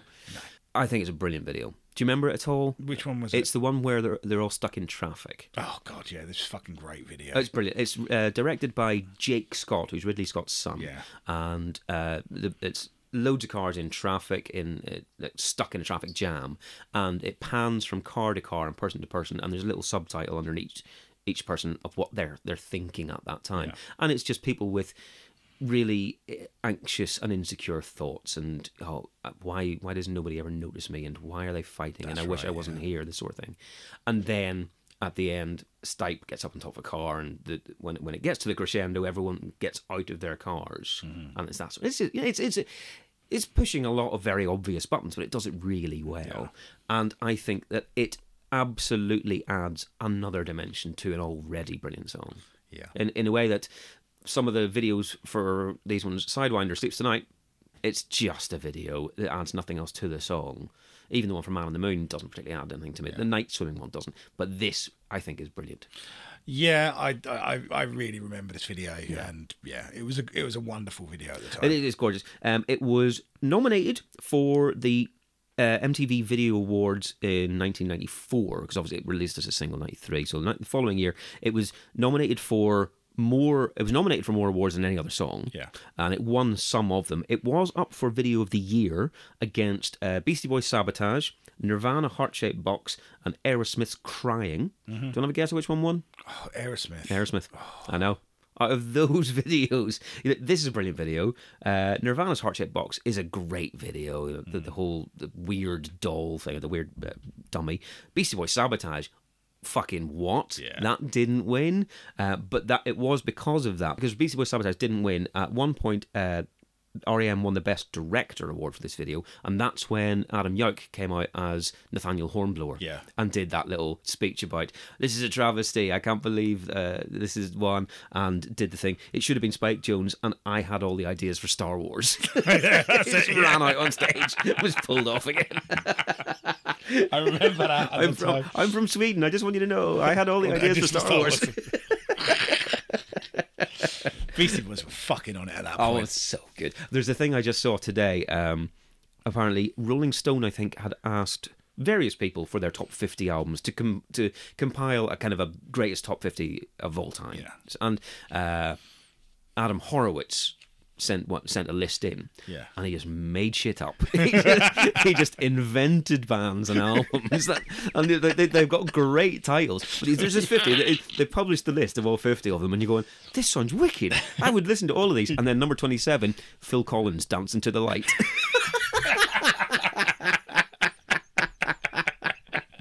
It's out of no, literally no other one that I've heard of because they don't exist. Phil Collins dancing to the light. nice. oh, I fucking That love was it. class. Right, so Okay, so ok, there we go. So that is uh, track four, and you reckon that there is a bit of a, a triptych going on I in- think in so, this 'cause- bit of the album. Because now we go into because the the thing is when you've written that song, it's like how the fuck do you follow it up? Sure. And they go into this uh, thing, New, the New New Orleans instrumental Number one. number one, and for me, it's a kind of it's almost like an epilogue because it's you know it's kind of sparse and jammy, but it's very much a mood piece. It's very fucking downbeat. Yes, it is. Uh, we can't use the word. no, but it, it is the M word. Yeah, it's the M word. Yeah, Um, y- oh, totally. And it sets a scene again, and it makes you makes you think of sad images or whatever. It's it's a gorgeous piece of music. Yeah, I mean, I, I kind of re- I rate it's like. uh, It's like an ode to the downbeat, right? Yeah, sure. But then it's got these little inflections that make you feel respect for stolen moments of pleasure, Okay. like th- those little kind of uh, oh, those little little upticks and inflections that exist within the music, and you're kind of like those are the the moments you hold on for. Okay. Yeah. You know, those are so you know you've got for me you've got everybody hurts here, Yep. then you've got this which in the middle which kind of reflects the the, the mood on the message though so you got um so let me, let me try and put this in a better way Mm-hmm. so everybody hurts is it's okay it's it's downbeat with a message of hold on Yes. you know it's that's the, that's the thing then you've got this piece which feels kind of like almost like the middle ground between this and the next song which is sweetness follows Okay. and then we'll get into sweetness follows in a second Yeah. but that again it's the same themes but the but the levels are changed Okay. When- you know like everybody hurts the, the the message is life is fucking hard hold on and then th- this kind of just bridges the gap between the two and then sweetness follows which we'll get into properly Mm-hmm. is very much life is very fucking hard but this is what you're holding on for these are I the see. high accents so it's almost like bookending and you and you go through you, you all three pieces have the same message Right. but they have different levels within them of the same message, and they sit Different together aspects. fucking beautifully. I see. yeah. Okay, I hadn't put that. I hadn't put that together because this, to me, while I think it's very nice, Hmm. it, it, it didn't speak to me in, in, in any way that it took away a message from it. I just went, "That's nice, nice piece." I I think if you just if you just take these three tracks out and listen you to them, think it's that's what- almost as if it's one record. I don't know Right. whether that, I don't know whether that's intentional at all, whether I'm completely overreading it, but it, it's something that really struck me. Hmm. Not something I thought of about the time, but this is something that's kind of come to me as I've been listening to these. I must again. admit, I had pretty much forgotten this song. Yeah. Uh, whenever I went back to listen to it, this was one I went, oh, yeah, of course, this one. Had you asked me about it before I'd re listened, I'd been like, can't remember. I really like it as well. It's, it Oh, yeah. is instant. I, what, I, what I really like about it is, is it's so important to the flow of the record. Right, okay. And you know, this is a podcast where we talk about albums. Yes. and Yes. the tracking of this is an album that has been exquisitely tracked i think for the most For the, part. for the most part, uh, yeah, I think there's. I've, I've got the one misstep with Sidewinder. Yeah. But where else are you going to put it? of course Yeah.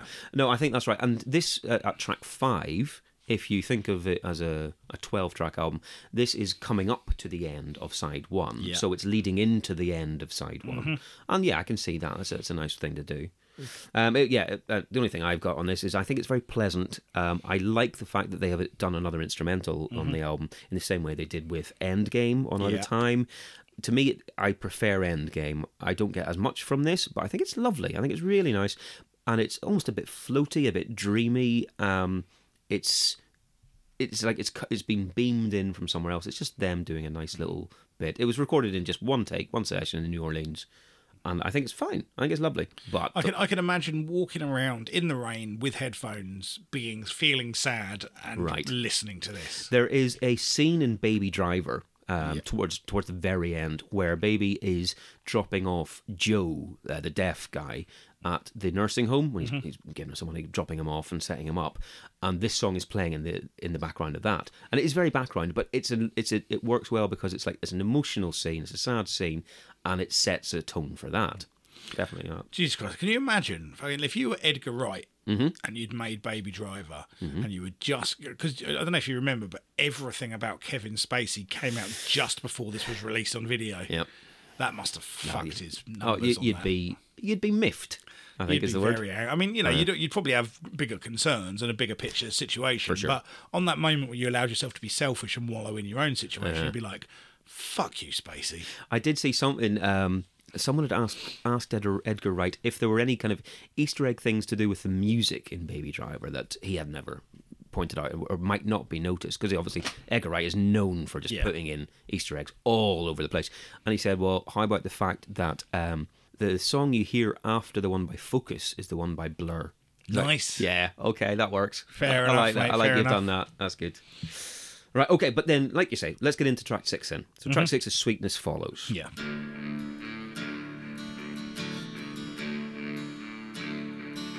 That cello. Ready and to bury your father in your home. So look, man, What did you think when you lost? Straight back into some misery here. absolute soul wrencher, right? Yep.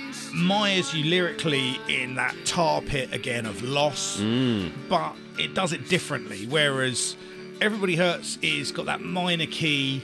It, it's, it's about hopefulness, but it, it but it's, it feels like a sad Oh, song. oh uh, it does absolutely. this was, was upward inflection lilt got that church organ which kind of gives it that big fucking elegiac Right, uh-huh. feel you know it's the sound of the light at the end of a tunnel it's literally what this song is it's Okay. like you know you, sweetness it's- follows. yeah Right. you know it, it, it, it- as I say it, it gives us that for me it's that understanding that some of us go through life with our emotions being like seasons Uh-huh. right and they're gonna fucking change right and and there's nothing you can do about it but you have to accept in the same way as you accept when you're in the middle of the darkest wettest day Mm. of december and you're feeling i just fucking want this to end you know that in six months time there's a day in a field with your friends coming Okay, sure, right that's right. that's coming and You just have to hold on for those bits. you have to remember. You have to remember this is cyclical. This will change. Oh, okay. And it's you know like and you know what it's like in the middle of winter when it's a shitty day. You're like fuck. This feels like it's gonna last forever. Yeah.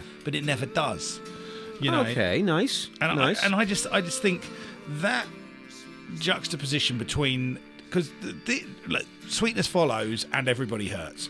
It's the same message, Right. different delivery. That there is there is something worth staying around for. Yeah. But, right. Hmm. but it's, it's the different shades of the delivery of that of that message. And as I say, I just think taken as a piece, those three tracks are as good a triptych as you're going to find in any album of popular music. nice. Okay. I'm and with I, you. I, I just think it's really fucking lovely and rounded and complete, and I fucking adore it. Okay, cool. Cool. I think this is an incredible song. I think it's absolutely beautiful. Um, the the cello, the the low notes of that cello, which bass it and grind it. it there's a, there's a, a a drama there, but it's not like a melodrama. It's just a solid. Oh, th- yeah. This this has got some gravitas to it. And in terms of the message, you know, Stipe, the first first lines are about burying your father and your mother. You're losing parents, um, and then uh, stuff about what how would it feel if it was your brother or sister or something like this. Um, it's obviously talking about mortality and loss of family and those close to you. But then there is the message, and I'm not sure whether I can go two ways on this with Sweetness Follows. Like, it's either there is, like you say, a light at the end of the tunnel, it will get better. You know, this is awful, and you are in the depths of pain, but it will get better. So it's either that, but there's also something, uh, something I read around it. Some people believe that when you die, you go to a better place. And so that could be the sweetness that follows. And so that it's uh, putting the onus on the dead person, saying, no, they have got sweetness to come. And that is, I think, uh, but you can potentially read it as, oh, that's a cop out because you are not feeling the pain and the loss so much because you're going, that's all right. These guys have gone to a better place. Yeah. They are now happy, and therefore I don't have to be as distraught Yeah. as I could be. Whereas someone who doesn't believe that is going, well, fuck it, I'm distraught because that is the end. That is the the try not to breathe. There is nothing else. I, I that person's world has disappeared. Mate, I, look, uh, But either way, This Jesus look, Christ. he- look, here's the thing, right? I, and I, I think I'd, I'd maybe. I thought I wouldn't talk about this because I thought it might be a bit much, but my fuck it, we'll, do- and if it is, we'll just cut it out. But look, right, I am at the end of, uh, well, I'm at the beginning of one journey, but I'm at, very much at the end of another fucking journey which started for me a few years ago. Mm-hmm. And you know, you that talk about fucking trying to deal with loss, and you know, Yeah. I mean, like I've done. Look, I, I, I, I look. For, if you listen to the podcast, you don't know. I lost a daughter in, like, i- i- in basically in stillbirth, full term. She was a person. We had, we, Yeah. we buried her. We registered her, and it fucking just destroyed, Destroyed, me. destroyed, Just destroyed me. Absolutely fucked me, man. Like Yep. f- absolutely. And this, you know, this was four years ago, Yep. and now I'm at the end of a, a different process. My daughter's born, Mm-hmm. and like so, this is so acutely how I feel at the moment right. so acutely feel from from that process of trying to process this fucking just unprocessable grief and understanding and trying to go just you know because I'm not a believer I'm not a religious person I don't have that crutch to, to stand on Yep. and trying to process it in a scientific way that made it palatable with a level of spiritualism in it as well and trying to work out how to do that whilst everything all your other emotions scream at you and everything fucking like just it just Just the wants world to bring you collapsing down around you, yeah. and I, and being able you know because I've just had to find myself because I've been in you know the same settings I've been in the delivery rooms I've been in the the place the ex, like the the parallels are so Right. having to find the places to be in these places and go through this fucking pregnancy and lockdown and all the fears that Yeah, fucking come along that and now to be at the end of it and to be feeling this light at the end of the tunnel The and- sweetness. yeah, this sweetness. And I, I guess, you know, Right, this, that's nice, though. This is why all of this stuff is talking to me in the way it is at the moment. Of course it is. I hadn't thought of that, but of course it is. Yeah. Whenever you whenever you say it out loud, of course that is what this song is to you. Yeah. I mean, it's you know, it's Yeah. you know, and that's uh, and, and this is the thing, you know, that whole thing about sweetness follows. You know, I mean, fuck me, I would do anything to to trade those experiences. You know, like, and for that not to have been the case, but you can't do that. Mm-hmm. Nope. And you know, whilst this feeling that I have now doesn't get rid of the other things, what what it, it does make me do is it makes me go, I have to appreciate this. Right. Life okay. is fucking unfair and life is shitty and life is horrible and it's full of lows, but you have no choice but to accept the lows. But when Mm-hmm. the highs come, you owe it to yourself to appreciate the fucking things that you've got Right. when you've got them. Yeah, and that's, that's- absolutely. and that's why I am so Don't take anything for unreservedly granted. Fucking happy at the moment, and that's why awesome. I've been so scared of digging into this bastard record. Yeah, yeah, exactly. That's true. There, there's uh, there's so much in this song that, that whenever you put it like that, they go, oh, "Fucking hell, that's that's where you are, where you've been, or Yeah. what you've seen." Yeah, man, it's fuck been- me.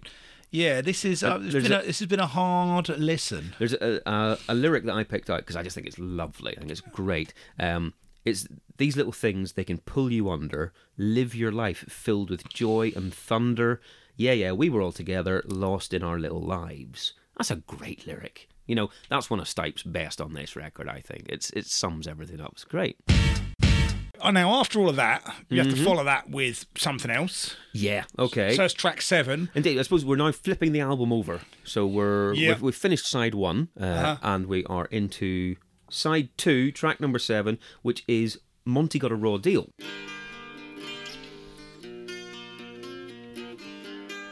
And so this is definitely very different than what we've just had. Yeah. This is a step aside. Yes, indeed.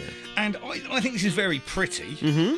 but I think it's very lightweight Okay, sure. in comparison. On comparison, and, yeah. and I, in comparison, and uh, this song fits very nicely into the flow of the record. Mm-hmm. Don't have any real problem with it, but at the same time, I don't connect with this or feel it's quite as complete as the rest. This feels like Sure. album track. Uh, yeah, and this would have been another one if you'd said to me, "Oh, do you remember Monty got a raw deal from the album?" I would have gone, "I know the title, but Yeah. I could not tell you a thing about the song." Uh, whenever I got went back to it, I was like, "Oh yeah, I remember this. Of course I do." I almost think, right,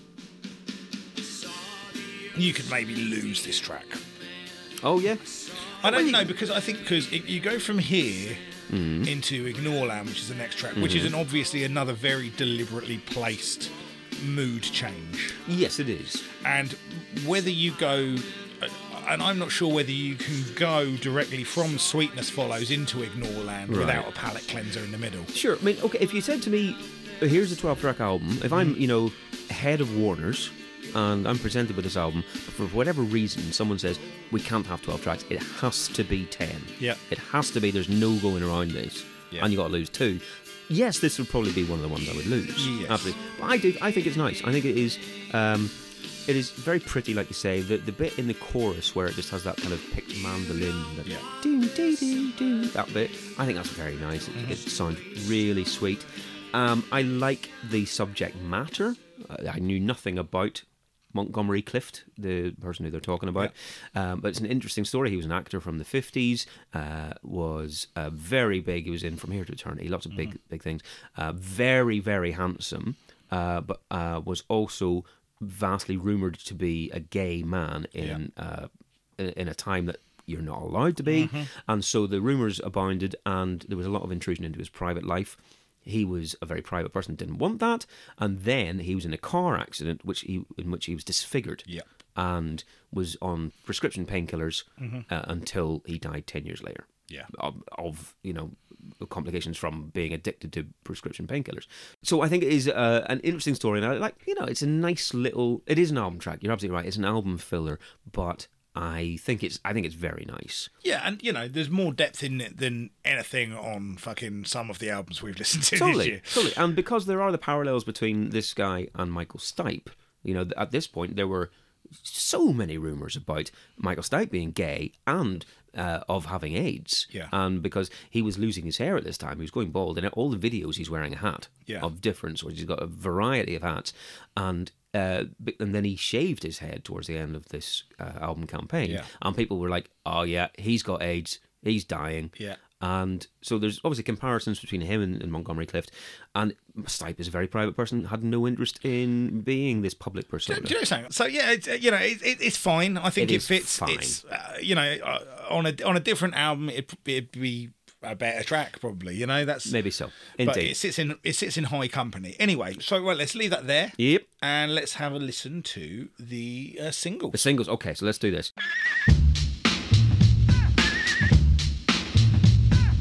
Right, top 10 singles of this week. Once again, just a reminder October 4th to the 10th, 1992. What we should mention here. Yes. This album was actually number one in the UK four on four separate occasions. Yes, it was indeed. Yes, it, it kept going back up. Yeah, but we're we're dealing with the first The first time it was one. number one. Indeed, yes, indeed. So, yeah, number 10 is uh, Mike Oldfield, uh, Sentinel. Yeah. Which was track one on that album, on Jupiter Bells 2, which we Indeed. did on our Uh, last and, it- and episode. it can be found on our best of the 90s uh, Yes, indeed, playlist it can, on yes. Spotify. Uh-huh. Check that shit out.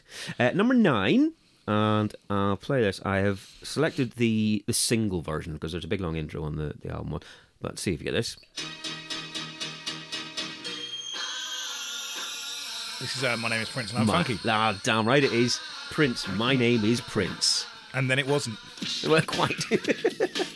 yeah, so this got to number, well, I don't know if it got to number nine, but it's number nine this week. It might have got higher. Uh, number eight is Lionel Richie with My Destiny. Couldn't fucking tell you. Not a clue. Number seven. Remember this? Yeah, they. Oh, what is it? Um,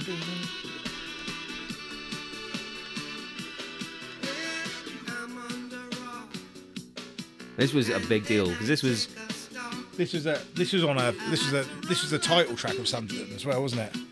no, I don't think Ion so. Uh huh. like a lion in Zion. There you go. Yeah. Iron, Lion, Lion. Lion. Zion. Yeah. Yeah. it was the undiscovered Bob Marley track. Precisely. Yeah, it was one they'd uncovered from the vaults. Yeah. And uh, released, you know, 12 years after he died. Um, on a side, you, you you know Radio 2's Pop Master quiz Yes. ev- they do every morning. I listen to the podcast of that and catch up on that. Um, one of the questions, and I think the person must have done it wrong whenever they wrote this, went, oh, fuck, I've fucked that question up. Because it was uh, Bob Marley released a single in 1992. Uh, can you name it from these lyrics? And then they, he read out the lyrics I'm going to be iron like a lion in Zion. And the, per- the person went, well, Iron Lion Zion. He went, correct. I was like, mate, you, you just entirely given that away. Fucking ridiculous.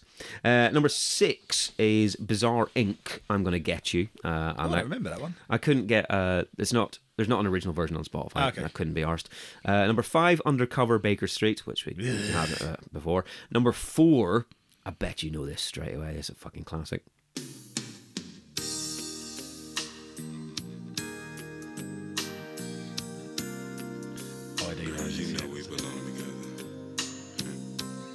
There's- hang on. Uh, I don't have no time for you be playing with my heart like this.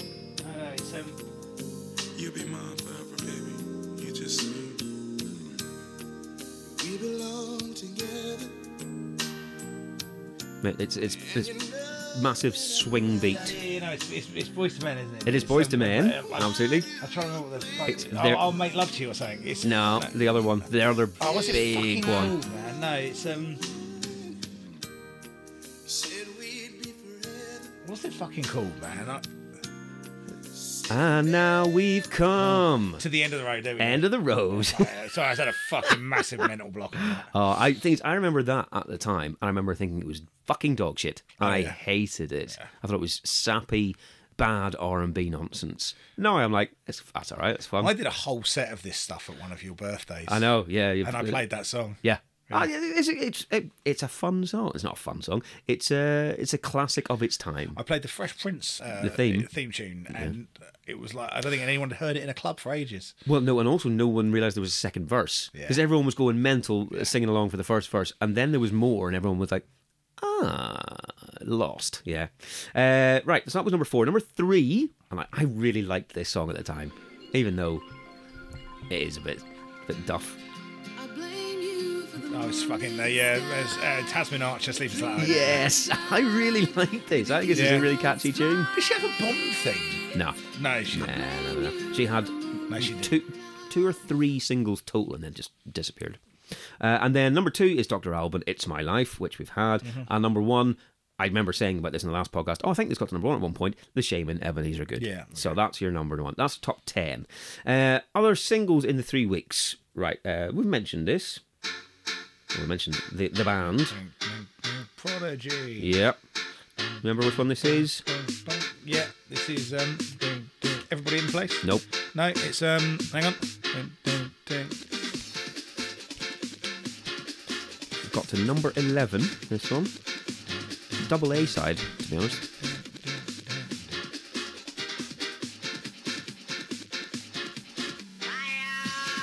No, fire. Uh, so yeah, that got to number eleven. Um, this one got to number fifteen in in this time period. It'd been out for ages, and I think this was the first single of theirs that I bought. Oh, fair enough. Yeah. Yeah, uh, I love this song, man. Pearl Jam, I love it. Jeremy. Yeah, Pearl Jam, Jeremy. I, this is a Brilliant. song that fucking him and him just looking fucking evil and handsome in the video. Oh, I know, little bastard. Uh, it was one of the ones because I had heard Alive and I really liked it, but never got around to buying it. And then this came out, and I went, actually, this is fucking a banger. So I bought the 12 inch of this. So good, such a good song. With him on top. I've been listening to a bit of recent Pearl Jam. Oh yeah, they had a Uh, newish that- album. That on fucking uh, yeah, the, the new album actually is pretty decent, I think. And that uh, l- version of Love Reno and Me that they released over Christmas last Oh, year. you said yeah. you- The, I really like that. fair enough. Uh, all right, that's uh, number fifteen. Number seventeen. This got to, and I mean, you'll know the band, I'm pretty sure, but you might not get the song.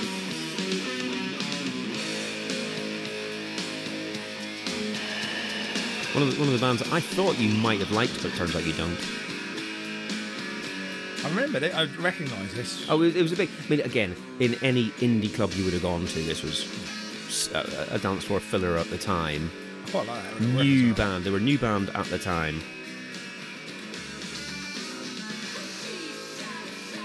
Oh, it's, it's fucking Suede. Yes, it is. Fucking hate Suede. Uh, That's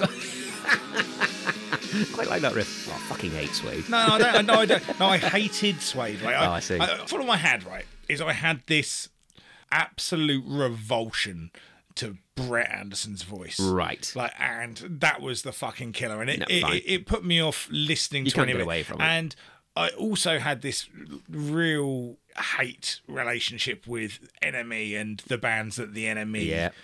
pumped at that time because it was because in my mind they were ignoring this huge fucking seam of great fucking music and they were very dismissive about a lot of stuff that I really liked because it was it was too fucking muscular uh, Mm-hmm. Right, sure. and it was you know and it was it, it didn't fit with their kind of fey skinny fucking Well, no, of course. and- Cocaine then and- this this is uh, Metal Mickey, so this is their second single. Um, but even before their first single, The Drowners, Melody Maker famously had put Brett Anderson on the cover and said, "This is the best new band in Britain." yeah Before any they've released anything, and the, you're absolutely right. They were putting out a stall along those lines, and if you're this, if if you were going, well, why aren't you listening to any of this? I can see why you'd be all right. Fuck these guys, then. Yeah, for yeah, for sure. I think it's it is a very catchy tune. I think Bird Butler's a fucking great guitarist Yeah, yeah. and I think there's some really good stuff. I I have mellowed somewhat towards Okay. them, right? But I still don't care for them. No, fine, fine. Uh, right, so that got to number seventeen. Uh, number eighteen, Yeah, fair enough. big Um, tune. Yeah, I love this tune, man. Stereo, st- fuck it. I'm not gonna tell that story. Um, a mate of actually, I says a mate of mine. Um, like, the guy from Stereo MCs, right? Mm-hmm. That was not an attractive man. No, he was not Rob something. Yeah, he was not an attractive man. No. And uh, uh, I had a pal at the time who wore dungarees and was quite a big set fucking dude, like muscular, not fucking Right. fat, right? And I remember he was, he was uh, on tour with his band and he was in a chip shop in Wales. Some bloke tapped him on the shoulder and went, Stereo MCs, isn't it? Oh, God. You've never been so insulted in my life. that would hurt. that would hurt. Yeah. Stereo MCs, isn't it? All right. So yeah, sorry, that was connected. Yeah. Uh, got to number eighteen. That was their best song. I prefer creation. I think creation has a bit more balls to it. Uh, this one, we talked about this. We were like, oh, did this come out this year or was it released in the UK this year? Did it get a release? Uh, got to number 32. So I'm assuming I've put it in because this is the highest that it got to. Dun, dun, dun, dun. So, yes. I'm, are we asking this? I mean, Well, we've got to say it. oh, House of Pain, Jump Around. Thank okay. you. Exactly. You can't just let it go. Uh, yeah, that got number 32, and I'm assuming that is the highest that it got to. Well, otherwise, That is- otherwise, I, that would- is odd. It must. It is. have, I mean, I mean, if it, if it comes up again next year, I will I will say thing that I is, was we've wrong. got to but- remember that hip hop, hip hop, wasn't really doing numbers in the UK at this time. No. it just simply no, wasn't. we, like we, we saw already that uh, Naughty by Nature's OPP got to number 70 or And this is something. Hmm. the thing, like when we talk about hip hop with younger people, right? Like you know, you got that guy that runs a hip hop night that you do. Mm-hmm. I, I, I think there's this kind of perception amongst uh, kind of like young people that hip hop was really massive in the UK in the 90s. Ah, right, And okay. it fucking wasn't. You Well, definitely had not in 92. To search for it. Yeah, no, not yeah, this I mean, point. like, yeah, once we hit the Jiggy era, once we started hitting Yes. Jay Z and Yeah. stuff like that, then yes, you did. But Yeah. I mean, you weren't, you, you couldn't find the Souls of Mischief album not on import in the UK. You know, Cypress Hill, Onyx, stuff like that. You could find it, but Well, I mean, the, se- the second Cypress Hill album was a little bit of a kind of a knocking the door down because once Insane in the Brain was out, I think other hip hop got noticed a bit more. Yeah. But no, in '92, no one was no one was buying it in the numbers that it it was needed to hard to find. be. Yeah. Yeah. Uh, right, so that got to number 32. This one only got to number 73, Mm-hmm. but Come on, you said you were listening to uh, uh, these at the time. mouthful. War. Mouth for War, Pantera. I mean, what a shame he's a fucking horrible racist, isn't it? That's gutting. Yeah. But what a fucking tune, mate. What a tune. So again, you know, those are some strong singles going on there. My Throw War, Jump Around, Connected, which was a, a big tune. No, and it also Connected was one of those ones. My mum loved that tune at the time. Wow. She loved Connected. It, wa- it wasn't this obscure dance band. It was a big chart hit. Big shout out to Mrs. Greer Ah, yes, to my mum, Nora. Yeah, thank you, Nora. And uh, I mean, you, th- there will be a card in the post for you soon once I've got my some admin shit together. But thank you very much for Ah, bless the you. Mm. lovely things you sent to my daughter. No, no problem. She was very chuffed to hear about it all. Uh, but yeah, there you go. Strong, strong week uh, or strong three weeks. Prodigy, Pearl Jam, Suede, House of Pain, Pantera. I- I'm happy with that. I think that's good. Yep, I'm very happy with that. Right, uh, let's get back into the last bit of this album there. Okay, lovely. So yes, track eight we're at, Ignoreland.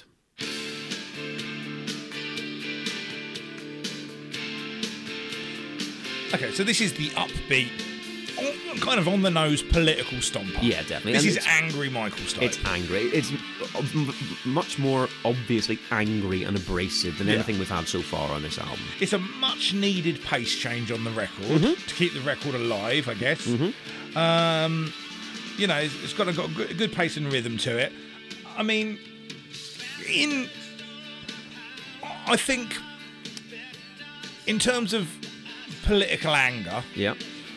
I think Ignoreland suffered for me at the time, and probably still does, in terms of if political anger to me looked more like fuck the police and Oh, Okay. fight the power. Right, I see. Okay, sure. Like protest, you know, the kind of uh, the, the days of the uh, of the Bob Dylan protest song uh, were kind of, you know, I, I, had been replaced for me by a more upfront.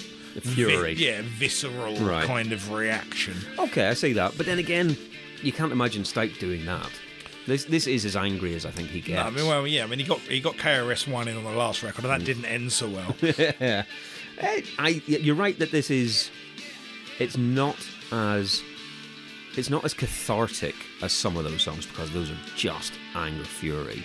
But I think this is uh, terrific. I think this is so well done in terms of how he's saying it, how he's putting it across. He's so obviously angry uh, in terms of the lyrics, Mm. uh, and there's an emotion that I can't fault, and there's an emotion behind it that I think is pure and visceral in that way. I think it's brilliant. sure. I, I I don't think this one quite connects with me. Sure. I I, I like it, mm-hmm.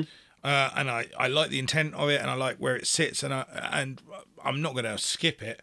Right. But uh, again, you know, I'm I think I'm coming from the place that this comes out in and around the weeks that Rage Against the Machine's first album Sure. comes out. Yeah.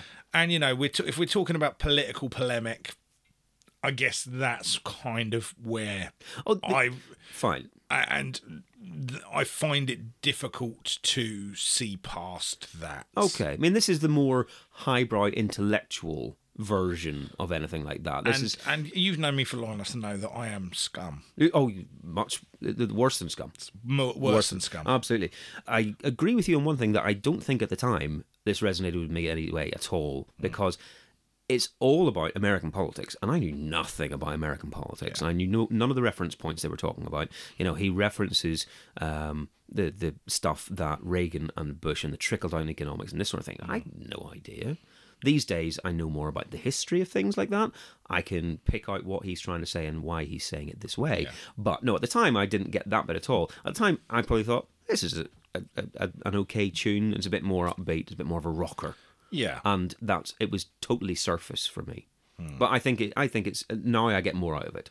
Fair enough. And, and you know, and I completely appreciate the intent of it. I appreciate the fact that it's authentic to Mm-hmm. to to them, uh, and that it's something that's important to them, and you know, comes from a, the best place. Yeah, In terms of how it connects with me, I find Doesn't particularly. I- yeah, I find that kind of brand. It, it feels a bit Guardian activist. oh f- yeah. Well, And that's which- the, the route they would be going. Yeah, down. yeah, of and, course. and and that has always felt ineffective to me. It's fe- always felt a bit Judean people's front.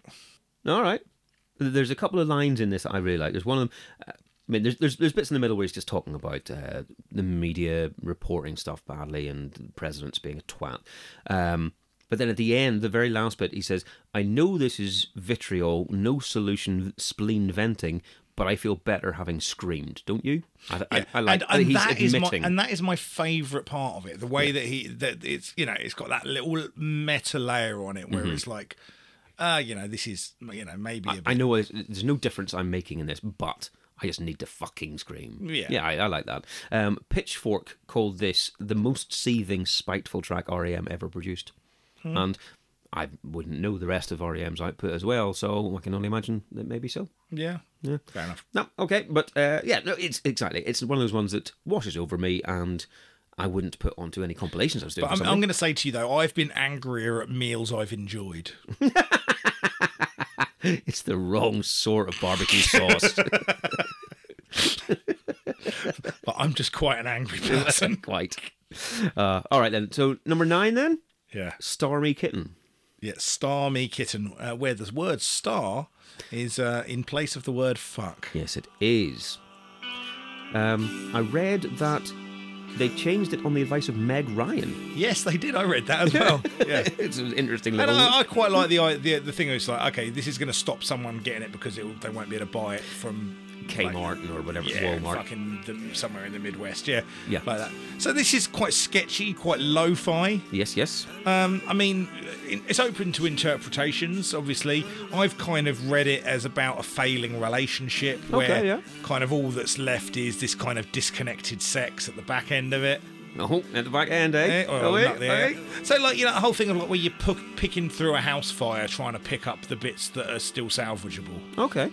You know, where like you kind of there's a, an inevitable fatalism on both sides, but you're like, ah, fuck it, we're here, we might as well. I see. All right. Do you know what I mean? That's, nice. how I've taken to it. Um, but I, I really, you know, I really like this. It's it's a very different feel to the rest of the stuff on the record. It's not It as- sounds different. Yeah. yeah, it's it's a lot less on the nose than the previous uh, song, and it sounds like a band, you know, kind of experimenting, having fun with a different a different sound, and coming up with something that is, you know, pleasing and interesting. Absolutely. I I definitely know that at the time I didn't pick up on this, but the first thing I thought whenever I listened to it for this was like, fuck, that sounds like 10cc's I'm Not in Love. Oh, okay. Uh, that the vocal thing they've done with the sample, like the vocal, like six vocals and putting together and it's like that. Ah, in the background. I was like, fucking, that sounds like I'm Not in Love. And then again, reading through it, that is exactly what it was. Um, in the studio, uh, Mike Mills was talking to Scott Litt, who produced well, produced Out of Time and this album, and he said, "Oh, I love that sound that they have on on Not Enough 10cc." And Scott Litt went, "I reckon we could do something like that. Let's try." And so recorded Mills' voice, put it through a sampler, used that as the bed of this song, Yeah. and that's what it just was like. Oh, let's see if we can do that too. And it, it- I think it works really well. I think it's yeah, I lovely really like it. I really like it it. gives it a bit more again of a a dreamy quality, a bit otherworldly, a bit off kilter because it's uh, a bit sort of strange, Mm-hmm. coming out of a, a, a weird cheese dream. And look, there's there's a reason why greatest hits albums aren't great albums, right? Sure. There is a time and a place for a greatest hits album, and I love it, you know. Mm-hmm. And you know, for a lot of my favorite artists, I've got uh, Spotify soundtracks of my favorite songs. Are Absolutely, theirs, yeah, yeah. Right, but when you hear hit after hit after hit, they become somewhat diminished. I think sometimes. So Yeah. the best thing about the album as a format is when you've got these little textures and you've got these little brushstrokes Right. that people put in and go, oh, now we're going to do this. And, you know, you- you're not going to listen to this track as a single, probably. It's probably not going on a lot of compilations or whatever. But here, sitting between this track and Man on the Moon, it works It works. really, really well Totally, yeah. Uh, yeah. you know you're processing thoughts of a song and then this song and that's what i like i like the journey the journey that this record takes you on Fine, and i yeah. like the fact that it's been considered No, sure, yes, absolutely, absolutely. There's, and there are lots of different little avenues they try. Mm-hmm. Yeah, um, just thinking about gl- greatest hits albums. I'm pretty sure I read somewhere that whenever the first REM greatest hits album came out, which would have been, let's say, maybe '96 or '97, uh, they didn't include Drive. why Didn't put it on there. No idea. Um, I think it was maybe because they had six singles off this one, and they put three of the other ones or four of the other ones on. But we're going to have to not do one of them. jesus But yeah, fuck me. Imagine not putting Drive. Imagine Drive not making your greatest hits. that's crazy isn't it? Yeah, I know. Uh, right. Okay. I'm good with that one. It's all very nice. Uh, but then we're into number track number ten, which is "Man on the Moon." okay biggest single probably this one Uh, it wasn't the highest charting. It was the second single Right. after Drive, so it was the one that the record company probably went, "Okay, you've done your thing. You've had Drive. Now we need one with a big sing-along chorus." Yeah. Uh, but no, it wasn't uh, the highest charting one. Ah, okay Martin the moon, oh, in the game of life. Did you, do you uh, read this, the thing about the yeah yeah yeah bits in this? no All right. Um, well, well, this song apparently was one of the first ones that the band had recorded because they recorded all of these songs without Stipe. Yep. They they had all the demos done and then they give them to Stipe. And this was one of the first ones they had finished. But it was also one of the ones that was the last to be completed totally because Michael Stipe was like, I am out of ideas. I have no more lyrics to give you. Um, why don't you release this as an instrumental? It's fine. It was good in an instrumental, but the band were like, no, we want you to be part of it, so please write some some words. And there was about a week left before the deadline the record company had given them, and uh, he went out on a walk for a couple of days, came back with these lyrics, which are very stream of consciousness in parts. But he's like, this is what I've got. What do you think? And the band were like, perfect, do it. They recorded it uh, and finished it on the day that they handed the masters to the record company. So it was so last minute. Yeah. But one of the other things he, he did with the lyrics in this one is he had made friends with Kurt Cobain at the time and had taken the piss out of him for the amount of yeahs that Cobain put in a lot of his songs. Right. And he said, I'll tell you what I'm going to do. I'm going to write a song with more fucking yeahs than you. Right. And this is it.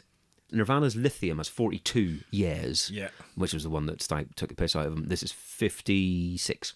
nice Yeah, so he beat him. He's like, So he- beat, beat him on the years. But and yeah, you know by not killing well, himself quite yeah, indeed, win, win, win, win. And this is very strange subject matter. Let's face it. You know, to do a song about ostensibly Andy Kaufman, yeah i mean i, I even mean though I- it's not about Andy Kaufman. I- Uh, this it, it asks a lot of questions. You know, this is a song. You know, if you, if you go through, if you Google what is this song about, Mm-hmm. right? Because you know, I often do. I've kind of come up what I do, and I'll have a look at what other people.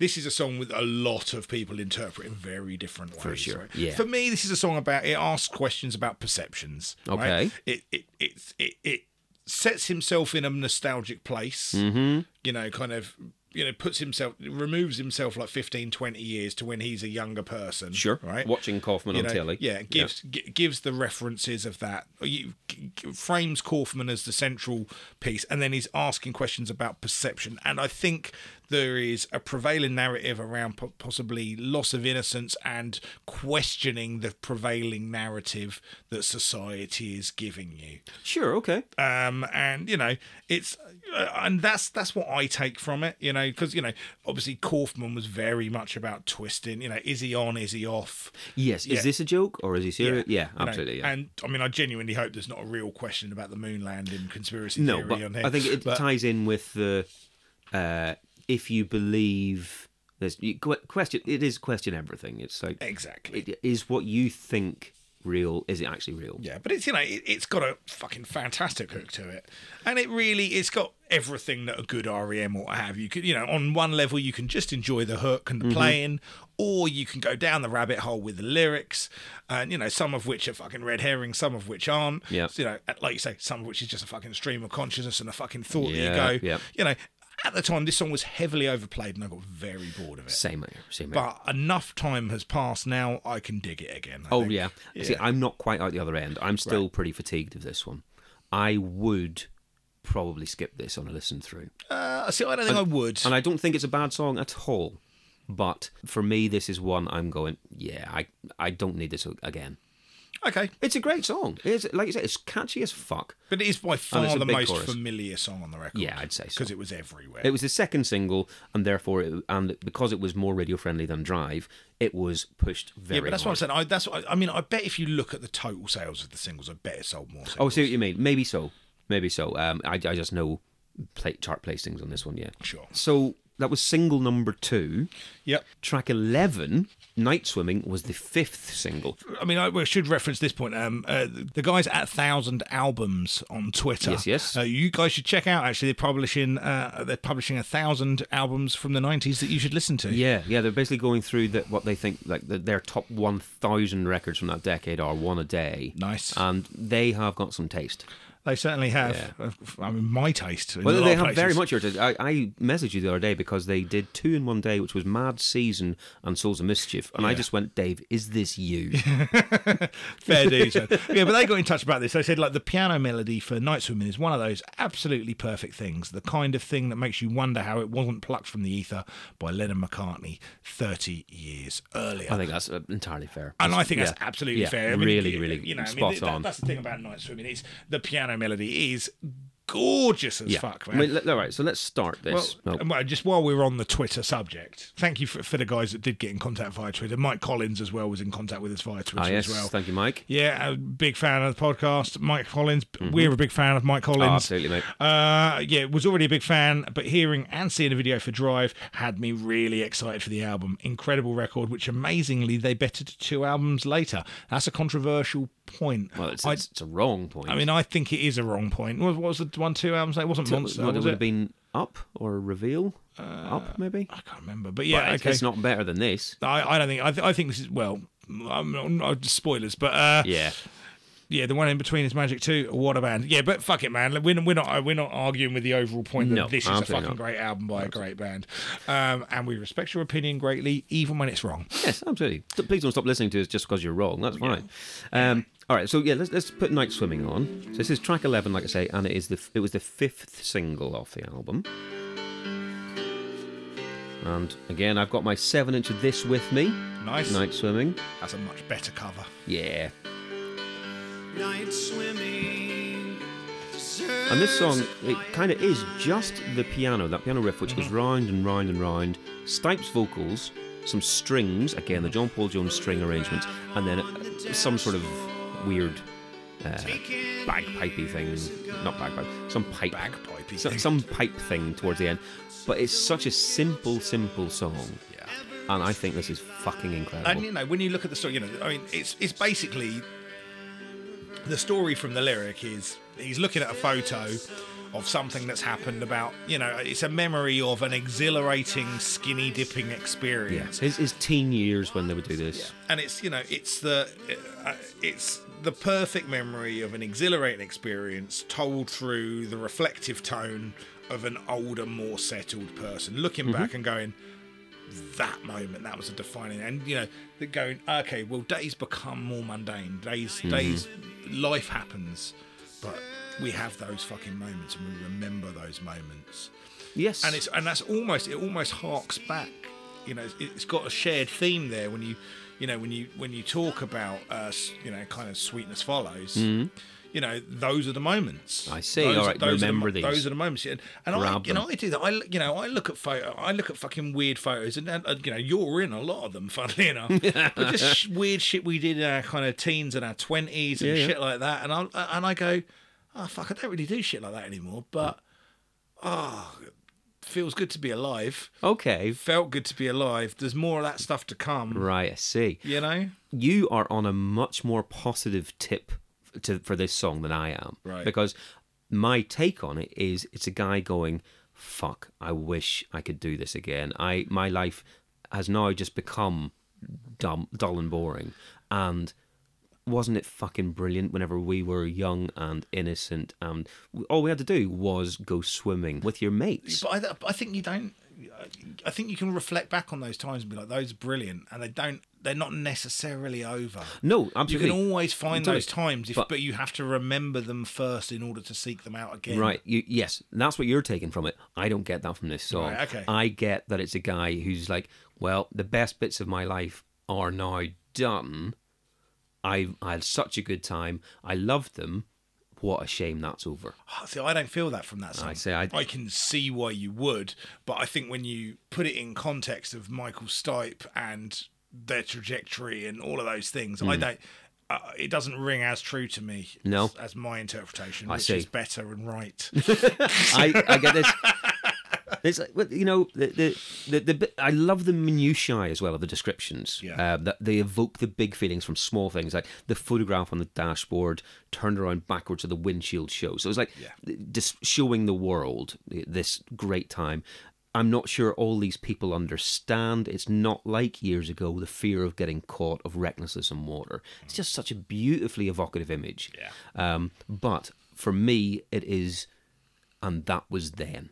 I That see. sounds I like think. it. I. I, I don't. I I don't, I think, don't get a hope from it. I see. I think you can. I think you can reflect on the recklessness and the wildness of youth, and understand that you're glad you did those things in that context, and understand that it would be inappropriate to do those same things now, but understand there's a richness in where you are right now as well. And, I th- and, I, and so I don't think that you have to look back on those memories and be like, ah, that's over.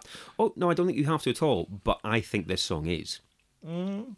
T- hey, listeners, get in contact. Wh- Which Yeah, which, yeah, which, let's know what way you do think. you go? Let- let- what do you think? I mean, you know, I mean, uh, you know, may, maybe I'm looking through my fucking rose tinted glasses because I'm a happy man at the moment. In- but who knows? indeed. Well, This is it. This is one of the ones I don't see a hopeful message. I see, I see it as a lovely message. I think it is beautifully nostalgic, and it is. This is like watching the Wonder Years, you know, going, oh, that looks so cool.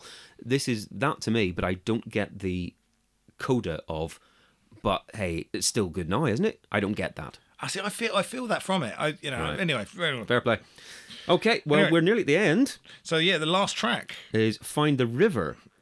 And this was the one that was the sixth and last single. Have you got this? And now I'm going to wonder if you've got the same note about the way this song starts that I have. Uh, I don't think I've got anything particular about the the, mus- the musical. Oh, that reminded me of something. but I don't know what it is. Uh, Lisa Loeb, stay.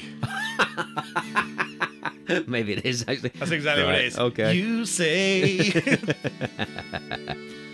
Ah, I see. Ah, and then this bit gives me a bit of that. Um, what was that fucking uh, Rod Stewart song that they Sailing? used on? No, they used on um, The Office. oh, handbags and glad rags. Handbags and That one. Yeah. Right, yeah. I That see, gives I me see a- what you mean. And again, I think that you know this song. Again, it's life is hard, Yep, about mortality, death, circle of but life. told in a beautifully poetic way. Gorgeous, absolutely, Oh, yeah, uplifting, poignant. yeah. Not the album's best moment, but a wonderful coda to the end of Isn't the it? record. It's a beautiful final song. yeah, yeah. I think perfectly. Yeah.